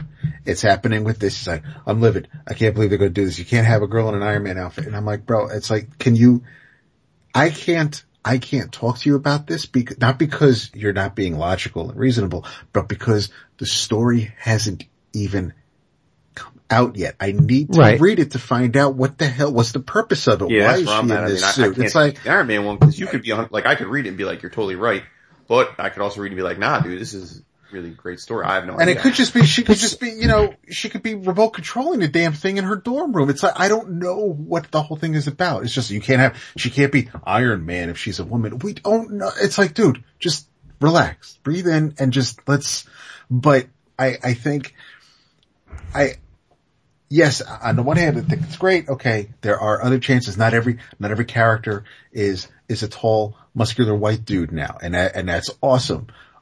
And yes, it, But that gets boring after a while, doesn't it? yeah, if all your characters, yeah, but and and good for them for trying to do new things with new characters. But any anyone should be able to wear an Iron Man costume. That's a given, right? What does it take to slide into a, an armor? right. Not not a whole hell of a lot, right?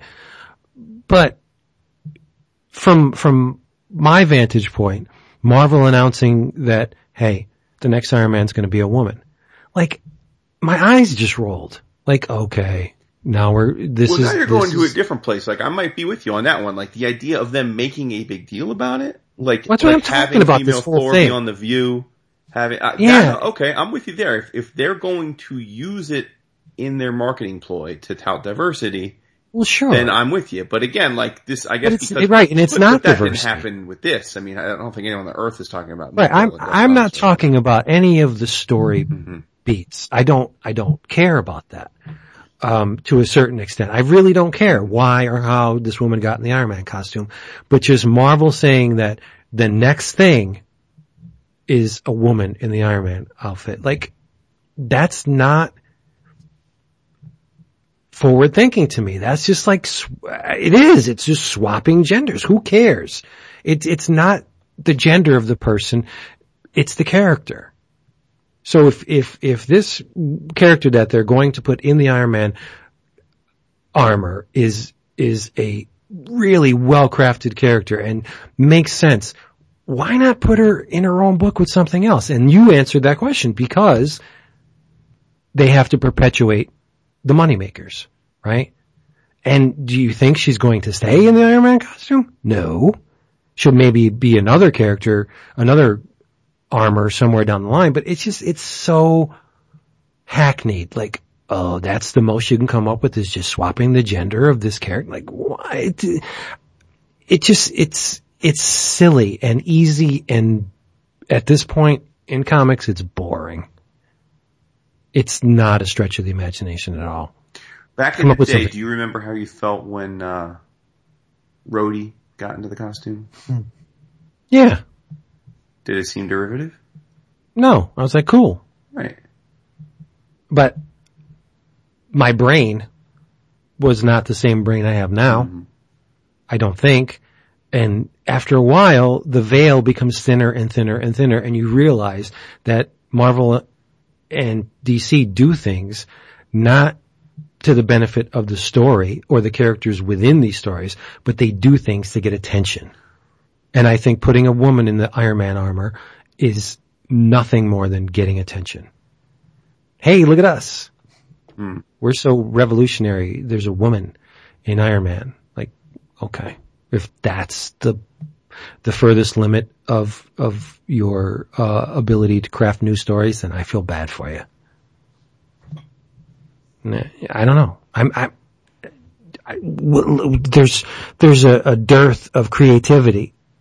I don't know Um, though, because I feel like here we are spending the last good chunk of the last few months stuck in the teat of DC because they've retrenched and gone back to telling stories that feel comfortable to 20 year old Vince and David and Jason. Like, Yeah. but that, but again, like, so, I don't, how do you, It's a new coat of paint, but it's, it's a, it's, it's a comfortable, well-worn, pleasing coat of paint that we've surrounded ourselves with for decades. So, yeah, maybe I am full of shit. I don't know. I'm just I- saying, like, but- it's kind of like damning with faint praise. Like, how can we be like, oh, well, doesn't take much to put a, a woman in the, in the, in the story. That's silly. But then like, be like, oh man, that's my Superman, that's my shit. I love that exposition. Like, it's like, yeah. I don't know. It seems like you want your cake and eat it too. Like, I, like, Oh, I don't, no, I'm, uh, my, uh, I have zero in, vested interest in Marvel. I don't care what they do. As an observer, they're not, they're doing nothing to attract me lately. M- Maybe, you know, uh, okay to play on your side of the field. Maybe if they went back to what I claim worked, maybe I would read them. I don't know, but I'm, it, this is like a no-win situation. To, to claim that, you know, the female characters aren't working makes me look in a certain sense, um, well, let's just say it, it makes me look bad, right? But it, I'm talking in terms of creativity. It may work. They may make the story work, but in terms of, of, of revolutionary thinking, it's not a huge leap to just change the gender. Well, no, see, and I think that I'm with you there. Like, I think just changing the gender, if that's what was happening in every one of these books, would be. But isn't that the fulcrum from which these stories No, no, derive? but I think it's the use of the word just. If the whole thing was that they just changed the gender, it would be very uninspiring.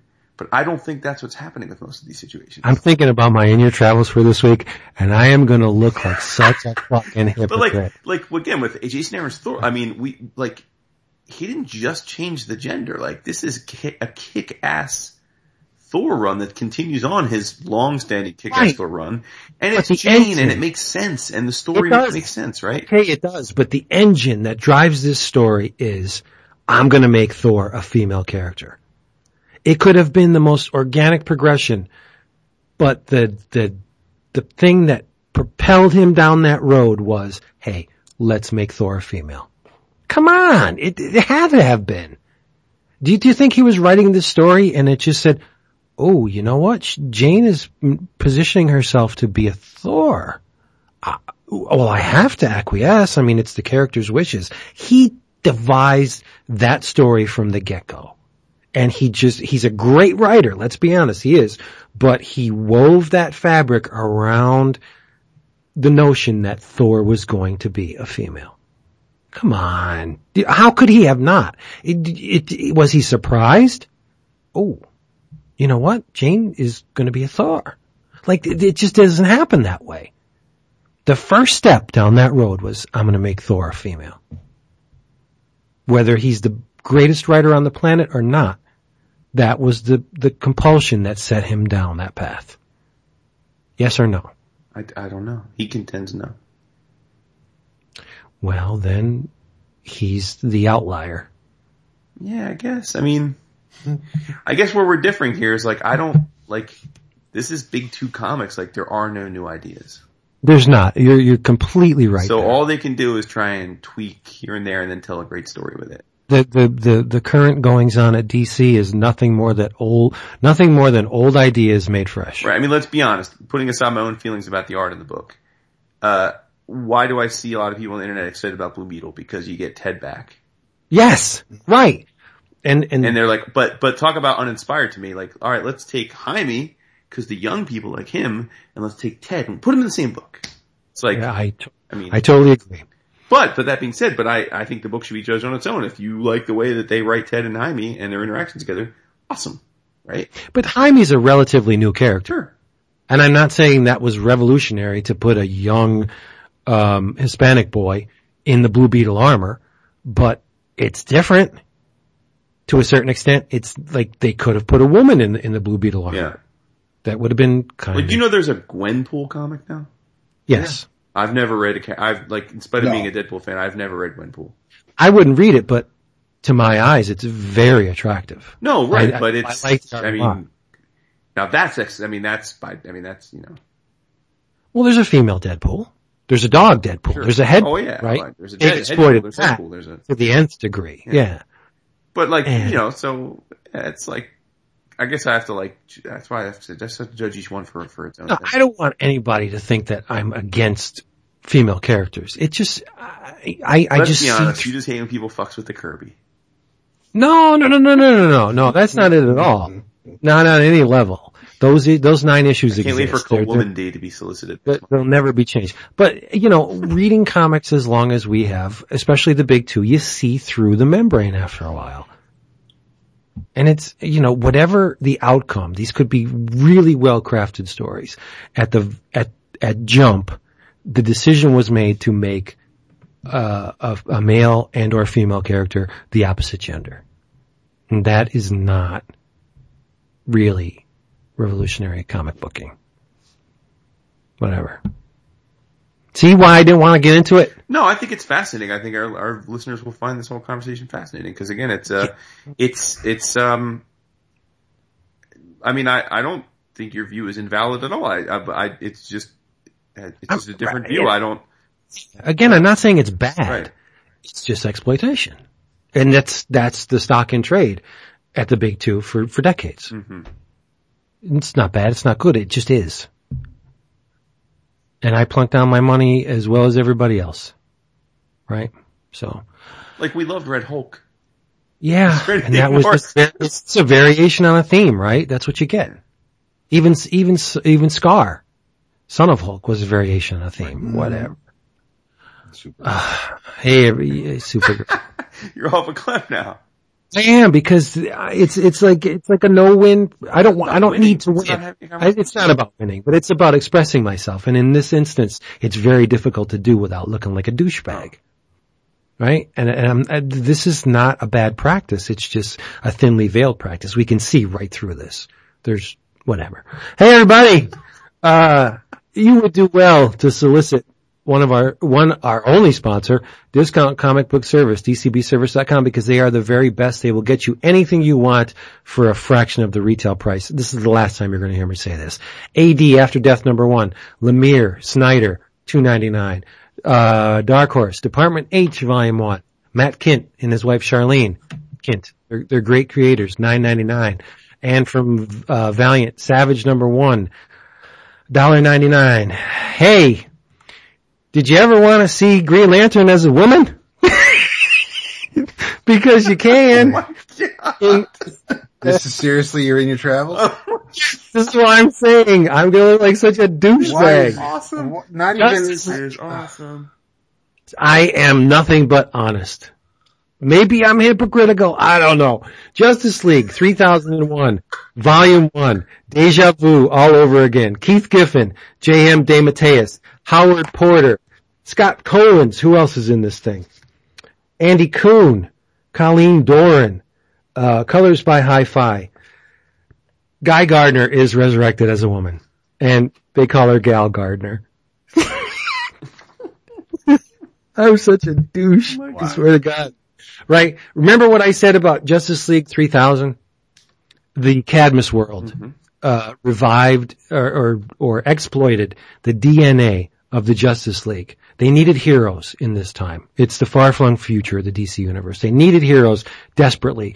So Terry and Terry, uh, of the Wonder Twins of Cadmus world took the DNA of the Justice League and imprinted that on unwilling test subjects, human beings whose bodies were uh, interwoven with the DNA of the Justice League, and they made new versions of Superman and Bruce Wayne and Diana and Barry Allen. And in this volume, which is the third volume, I believe, of this series, it's Justice League 3001. It's like year two, series two. Um, Guy Gardner's DNA was exploited um, and used on a test subject, but instead of generating a man, it generated a woman. And they call her Gal Gardner. And she has memories from Guy, but she's in a female form, and Superman thinks she has a hot ass. Of course. Because Super, Superman is not the Clark Kent we know. Uh, this is a boorish, self-centered, egomaniacal, uh, buffoon who can't fly. He doesn't have all the pow- powers of Clark Kent. See, they're, they're not perfect translations. So it's From mono. the- No, it's, see, you're doing, Boy. you're doing mon, you're doing both of those characters a disservice. This is a big buffoon. Uh, he's strong. He can leap So it's Connor. but he he can't fly, and he just wants a piece of ass, right? He wants to be recognized as the greatest hero of all time, and he's not. He hasn't earned that. But um, Barry Allen has come to a very untimely demise a number of times in this series, and now his DNA has been imprinted on the female half of the Wonder Twins, Terry, and she has been uh, transformed to a certain extent. She has Barry Allen's forthrightness and his his honor, but um, and his speed.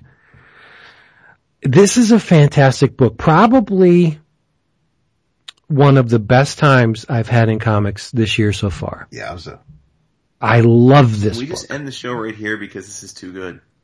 I know. I'm sorry. I like. I got to be honest. Um, f- Ice, remember, if you liked the Bwahaha era of the Justice League, and if you don't, you're no friend to David and myself, um, you will love this book. Ice is back. Ice is an immortal. She finds herself back with the brand new edition. That's right. she's im- she's immortal.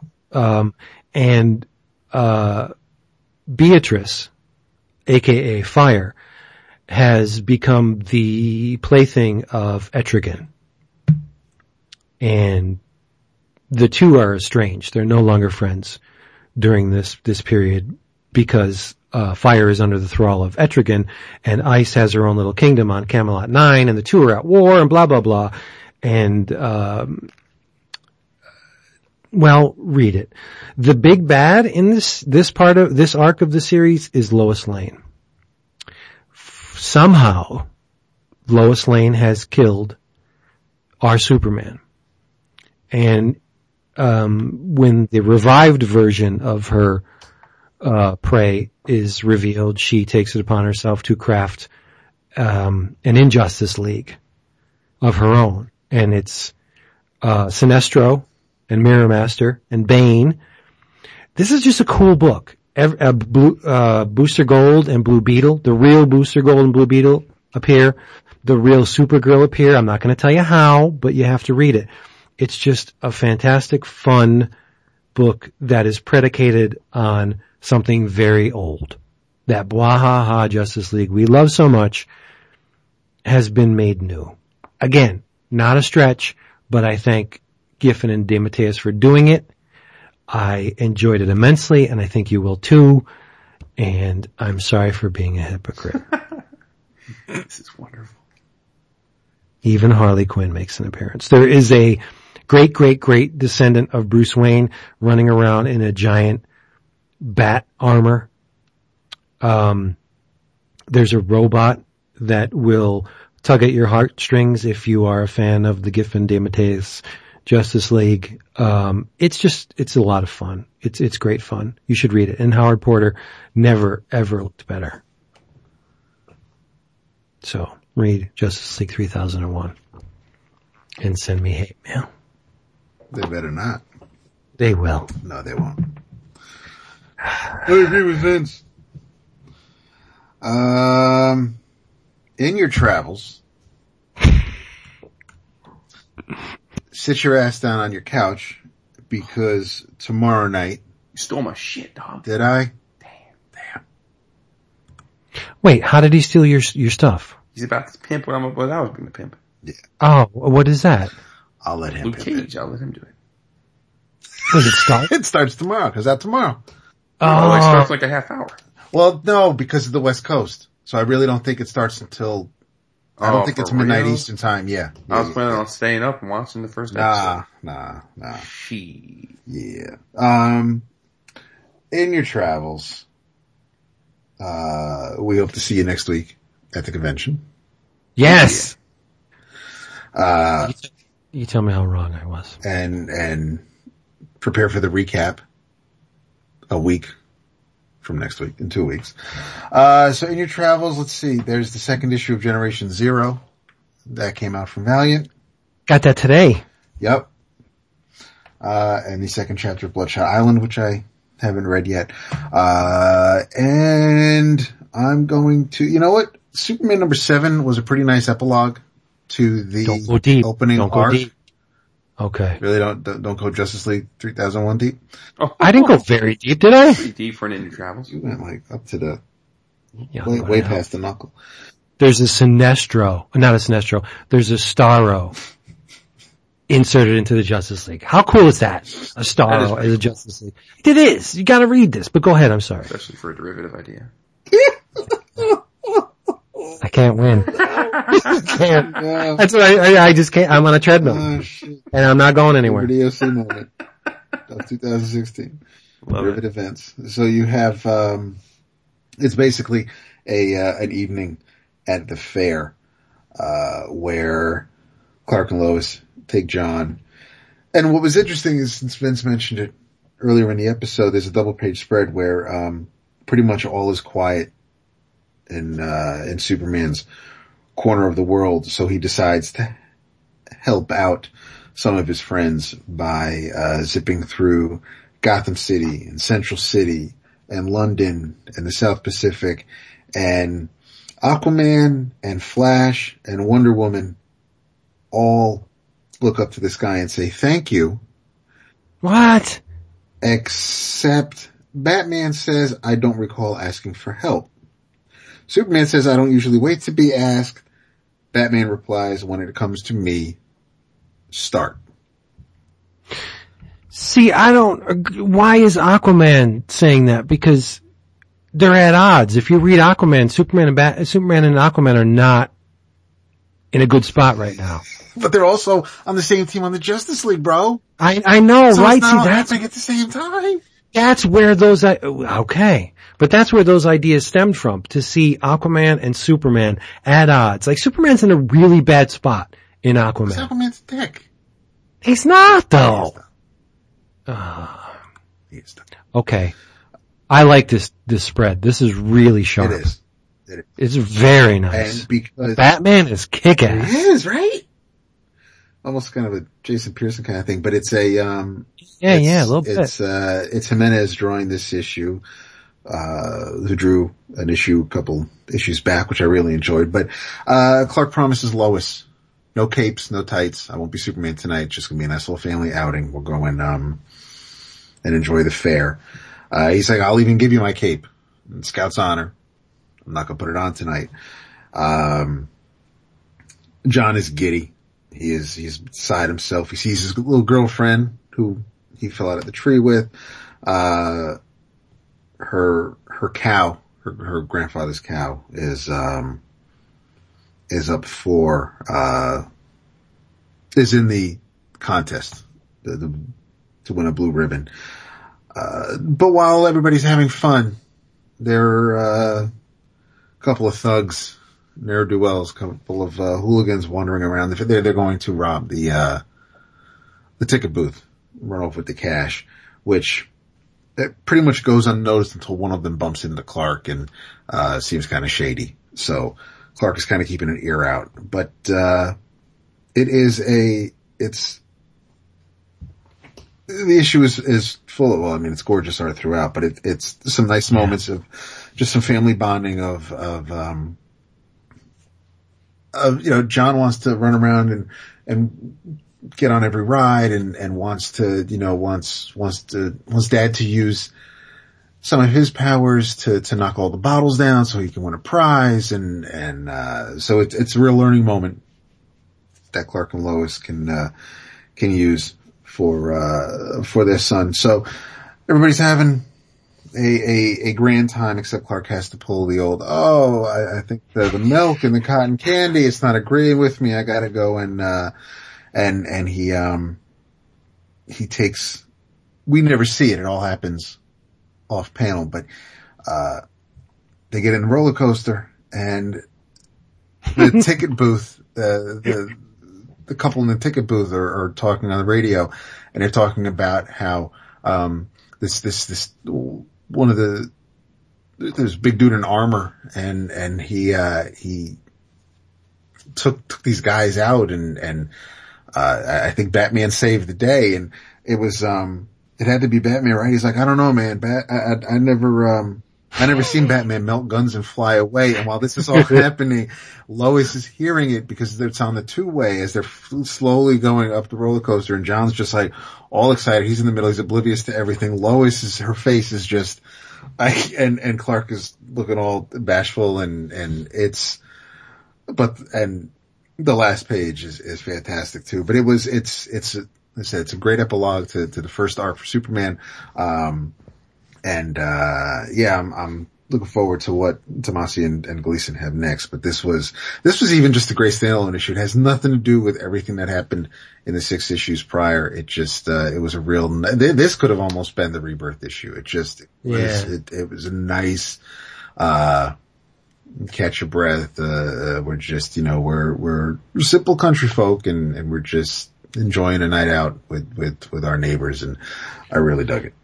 So you think Kathy's gonna be Jonathan's, uh, Lana? Yeah, I think so. I think so. Well, that's not a bad thing. No, it's not. as No. it may be. So yeah, that's, uh. Such a dick. that, that was, you, you, that big dong is swinging. Swinging back and so forth. yeah, so, so now I think, uh, Jason's got a surprise for everybody. Not everybody may have known that this was happening, so I'm gonna let him take it away. What's this? I don't even think I know. What's going on? No, he's talking about Luke Cage, dog. No, he's not. He is. Yes, I was. Netflix, Luke Cage. It's happening. By the time uh, we get together for New York Comic Con, I expect everyone to have seen the whole thing. Oh, We really? can discuss it. No, cause I think, There's, I don't think, uh, I don't think Mario and Jen will be able to chug them all before next week. Why? I, I, I think they like to pace themselves. I think Jen, I think Mario I would. give a fuck go what about. balls deep, but I I think Jen likes to, to, to pad it out and I don't know if Renee and I are going to be able to watch all. the Well, episodes fuck all y'all then. I know. That's some bullshit. It is. I'm, I'm gonna, I'm gonna try and jump into this full bore. Like I petered out on Daredevil. No kidding. You did. Yeah, I'm just gonna give, cause for what, for whatever reason. Um, I, I'll go into this unbiased. Yes, you are. Um, and then I also wanted to shout out because I finally uh, got my copy and perused it gleefully. The uh, the origin of creature, our boy Josh Ginter. yes. Uh, I got a, a beast in my copy, Sweet. um, but it's awesome. Okay. Love the layout, just like the last origin. It's got a great geographic layout, as we've talked about, and uh, I thought it was a terrific story. And um, as we've said already once before, but can never pimp it enough. Uh, you can go to Facebook, uh, Josh Ginter Art, all one word, or you can go to Awesome Sauce Comics on Etsy and uh, procure your copy. Yep. It's good stuff. Well worth your, your time. Yeah, he's a really good cartoonist. Very Really good. is. Um, Vince, did, uh, you get a chance to read Amazing Spider-Man 18? Nah, Could, I couldn't, I couldn't do it yet. Okay. I will though. If does it does it complete the arc that Slot started with um way back when with with Otto? No, it doesn't complete it. Did this okay? Just and does the does the robot have anything to do with it? This issue? The whole bringing Otto back. Oh no, no, it's been established that Otto's in the robot. Oh really? I didn't know Yes. that. Cool. Yeah. I knew I knew that thing existed for a purpose. Neat. Now I'll read it. Yeah. I'll read it. Who drew it? Uh, it is, it's, um, yeah, RB Silva. And, and there are some panels. R.B. that- Silva? Yeah. Wow, that name doesn't ring a bell. What did he work on? Like G.I. Joe R.B. Silva? I think so. That's, that's why I, yeah, that's why, there are some panels that aren't, that aren't bad. And then there are others, like I think I, I shared one on the Slack. I was like, I don't know if What that's supposed to be, Dang. I I think that's supposed to be Peter Parker, but it looks like, um, bloated hair weave the struggle is Norman real. Osborn. It's just, it just looked, it, but yeah. And it doesn't look too bad, but it's, it's, um, She I'm not, I'm not feeling the Peter in this one. So, and, and it, Spy, the Yeah, Spidey and- is cool, but they're just, it's like, yeah, if you're wearing a costume, he's, he's got you covered. But, uh, if, if you're just normal dude, it, there's a little bit of inconsistencies, but yeah, that's, that's why I know the, uh, that's where I know the name from. Cool. Well, I'll read it. Uh, purely on your say so. I'll read it. Yeah, go for it. Yeah. You guys caught up on the strain? Yes. Uh, I have the the most recent episode queued up here to watch. Uh, Okay. All right. once we hang up. Yeah. If, uh, Get, It's, get on it's, get, it's getting real good. I good. can go F. Yeah. I, I, F Done- went from, with from barely tolerable Yeah, just to like, I don't even want to I'm just waiting it. for the big thing to happen that's been supposed to be happening. But the fourth season, next season is the it's last. to. No, I think it's going, I think they're setting it up to, that it's actually going to happen. It better. I know what happens. Oh, you do. Dun, dun, dun. Yeah. Yeah, I saw one of the covers of the Dark Horse books. Oh, okay. But I, I think I, I they're they're they're not being subtle about it either. Because now, uh, well, I can't say it because you didn't see the recent most recent episode. But there are things in play that would, uh, Kid and play. yeah. But no, you're right, David. Eph is a is a jerk, risking everything for the life of his uh, little bitch of a Yeah, of a. that's, Why's he gotta be a little bitch? he is a little bitch. He's a He is a bitch. little He is. Why? Um, Zach, Zach is a bitch. Man, y'all be some haters. No, we're not haters. The kid has done nothing other than the fact that he is of Ephraim's He's a little blood. kid. What's he supposed to do? He's a jerk. He he flip flops all the time. He has no loyalty you would to too if your you would if you you're in that world. You had to choose between your mom and your dad. um, your mother is sucking the blood out of people's necks. She got a tongue ten feet long. I think I would go with my dad. I don't care if it was my mother. That's not my. though, Eph's a douche. He he is a douche.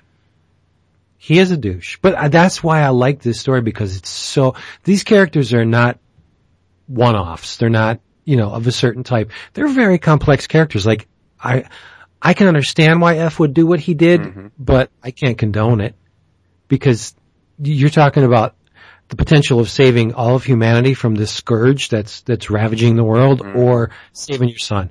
You don't pick your son. You, your heart tells you to pick your son, but everything else, all reason tells you that there's a hell of a lot of more people in the world. What if you do save your son? So this, this vampire plague is going to ravage the entire planet. You're going to be dead anyway. You're going to be running for the rest of your life with your son. That's great. That's a great world for your kid. I gotta tell you, I have a choice between saving my kid and uh, torching a whole city. I'm torching the city. This is more than a city. This is like the, the whole bag of marbles. It's true. You g- give him the lumen for your boy? Nah, no, no. Yeah, it's a little sketchy. The best character right now is Fet. The the most likable. Oh, see, I like Mr. Quinlan. Boba. Well, yeah, okay, but yeah, but Quinlan has. He's got ulterior motives too. Oh yeah. Fet's the only one that's acting on Oh on, yeah, he's just, on pure righteousness. Like he just wants to do what's right. Mm-hmm. oh shit, Even- Vince, are you talking about the cover of the last issue of the series? Um, I don't want to say because then Alright, it'll, it it'll- says- but it's it's something that It, it's definitive? It's, or it's, it's, yeah, it's pretty final. Yeah. yeah. okay. Yeah. I, I love the strain. Um, Strigoi. yeah, it's, it's so good. I, I really have to read the books. David didn't see it, but Jason, are you watching The Exorcist? Uh, it's on my DVR. I haven't watched it yet though. The first episode was phenomenal. Nice. So good. I, I, I expected not to like it based on what it's, it's, uh, the springboard, right? Right. The best movies ever. It's not too derivative Yeah. of the movie. it's inclusive of the movie. The movie, um, the events of the movie are included in this. They they are they have happened. They are part of of uh, the story to a certain extent. All right. Yeah, yeah. It's it's really good. Cool. Yeah. All right. Whatever. Everybody, we thank you for being here with us again. If you have enjoyed any of this, I really hope you did. Uh, please leave us an iTunes review or, uh, a- a review anywhere. It all, it all helps us out and, uh, helps us to grow and get more people listening. And that's what we want. We want to, uh, bolster the community because we have a hell of a lot of fun with y'all and we hope to have even more fun with you in person next week at New York Comic Con. Baba booey to y'all. And I don't want to hear any of that BS where, oh man, I saw you, but I didn't want to, that's, that's Yeah, weak. Oh yeah, that's ridiculous. Yes. Yeah, don't be weak. Come up. I will personally give you a gigantic hug Vince, because that's we how have a I, question for you. How many intros are you going to get this week? All of them, all the intros. wow, you're holding me to it. Um, I will get at least 35. Wow, that's Holy strong. shit. What? That's not that much. well, considering you average I zero, I mean, it's Oh my god. I, even at the risk of duplicating ones we already have, we'll freshen up the pool. I will get 35. all right. How could we not get 35? We know 30, we're intimately Listen, if if I if, connected if, 35 if I was tasked, thirty five would be like a layup, but I, you know, You gotta, you gotta explain that to me. A layup is not all that much effort, is what you're saying? correct. Okay. So you want me to go, it's like, you want me to go for a three pointer? Ah, I mean, listen, I, I I'll get, I'll get 60. oh, come on now. Now hmm. I'll get 60. I will. Listen, if you get 60, Do I have help or do I gotta do it all solo? Alright. You If get I have help- fifteen. we'll help you with the last 10. What? Oh yeah, okay, yeah, we'll clean up. Let's not put your, This is gonna be glorious. I'll get 60. Nice. Cause I have an Android, which facilitates the ease of recording. Oh, it, I could just, it totally does. Yeah. alright. Hey everybody, thank you. We love you so much. Join us at New York Comic Con next week. In the interim, come to our Facebook page. We're there all the time. Uh, we're on the Twitters. We have a, a forum, but it's a bit outmoded. But if you'd like, yeah, if you'd like to go there, 11 o'clockcomics.com. Whatever you do, just join us because we love companionship and we'll be there for you. So true. As usual, say good night. Don't, no, you're like a metronome. David. Good night.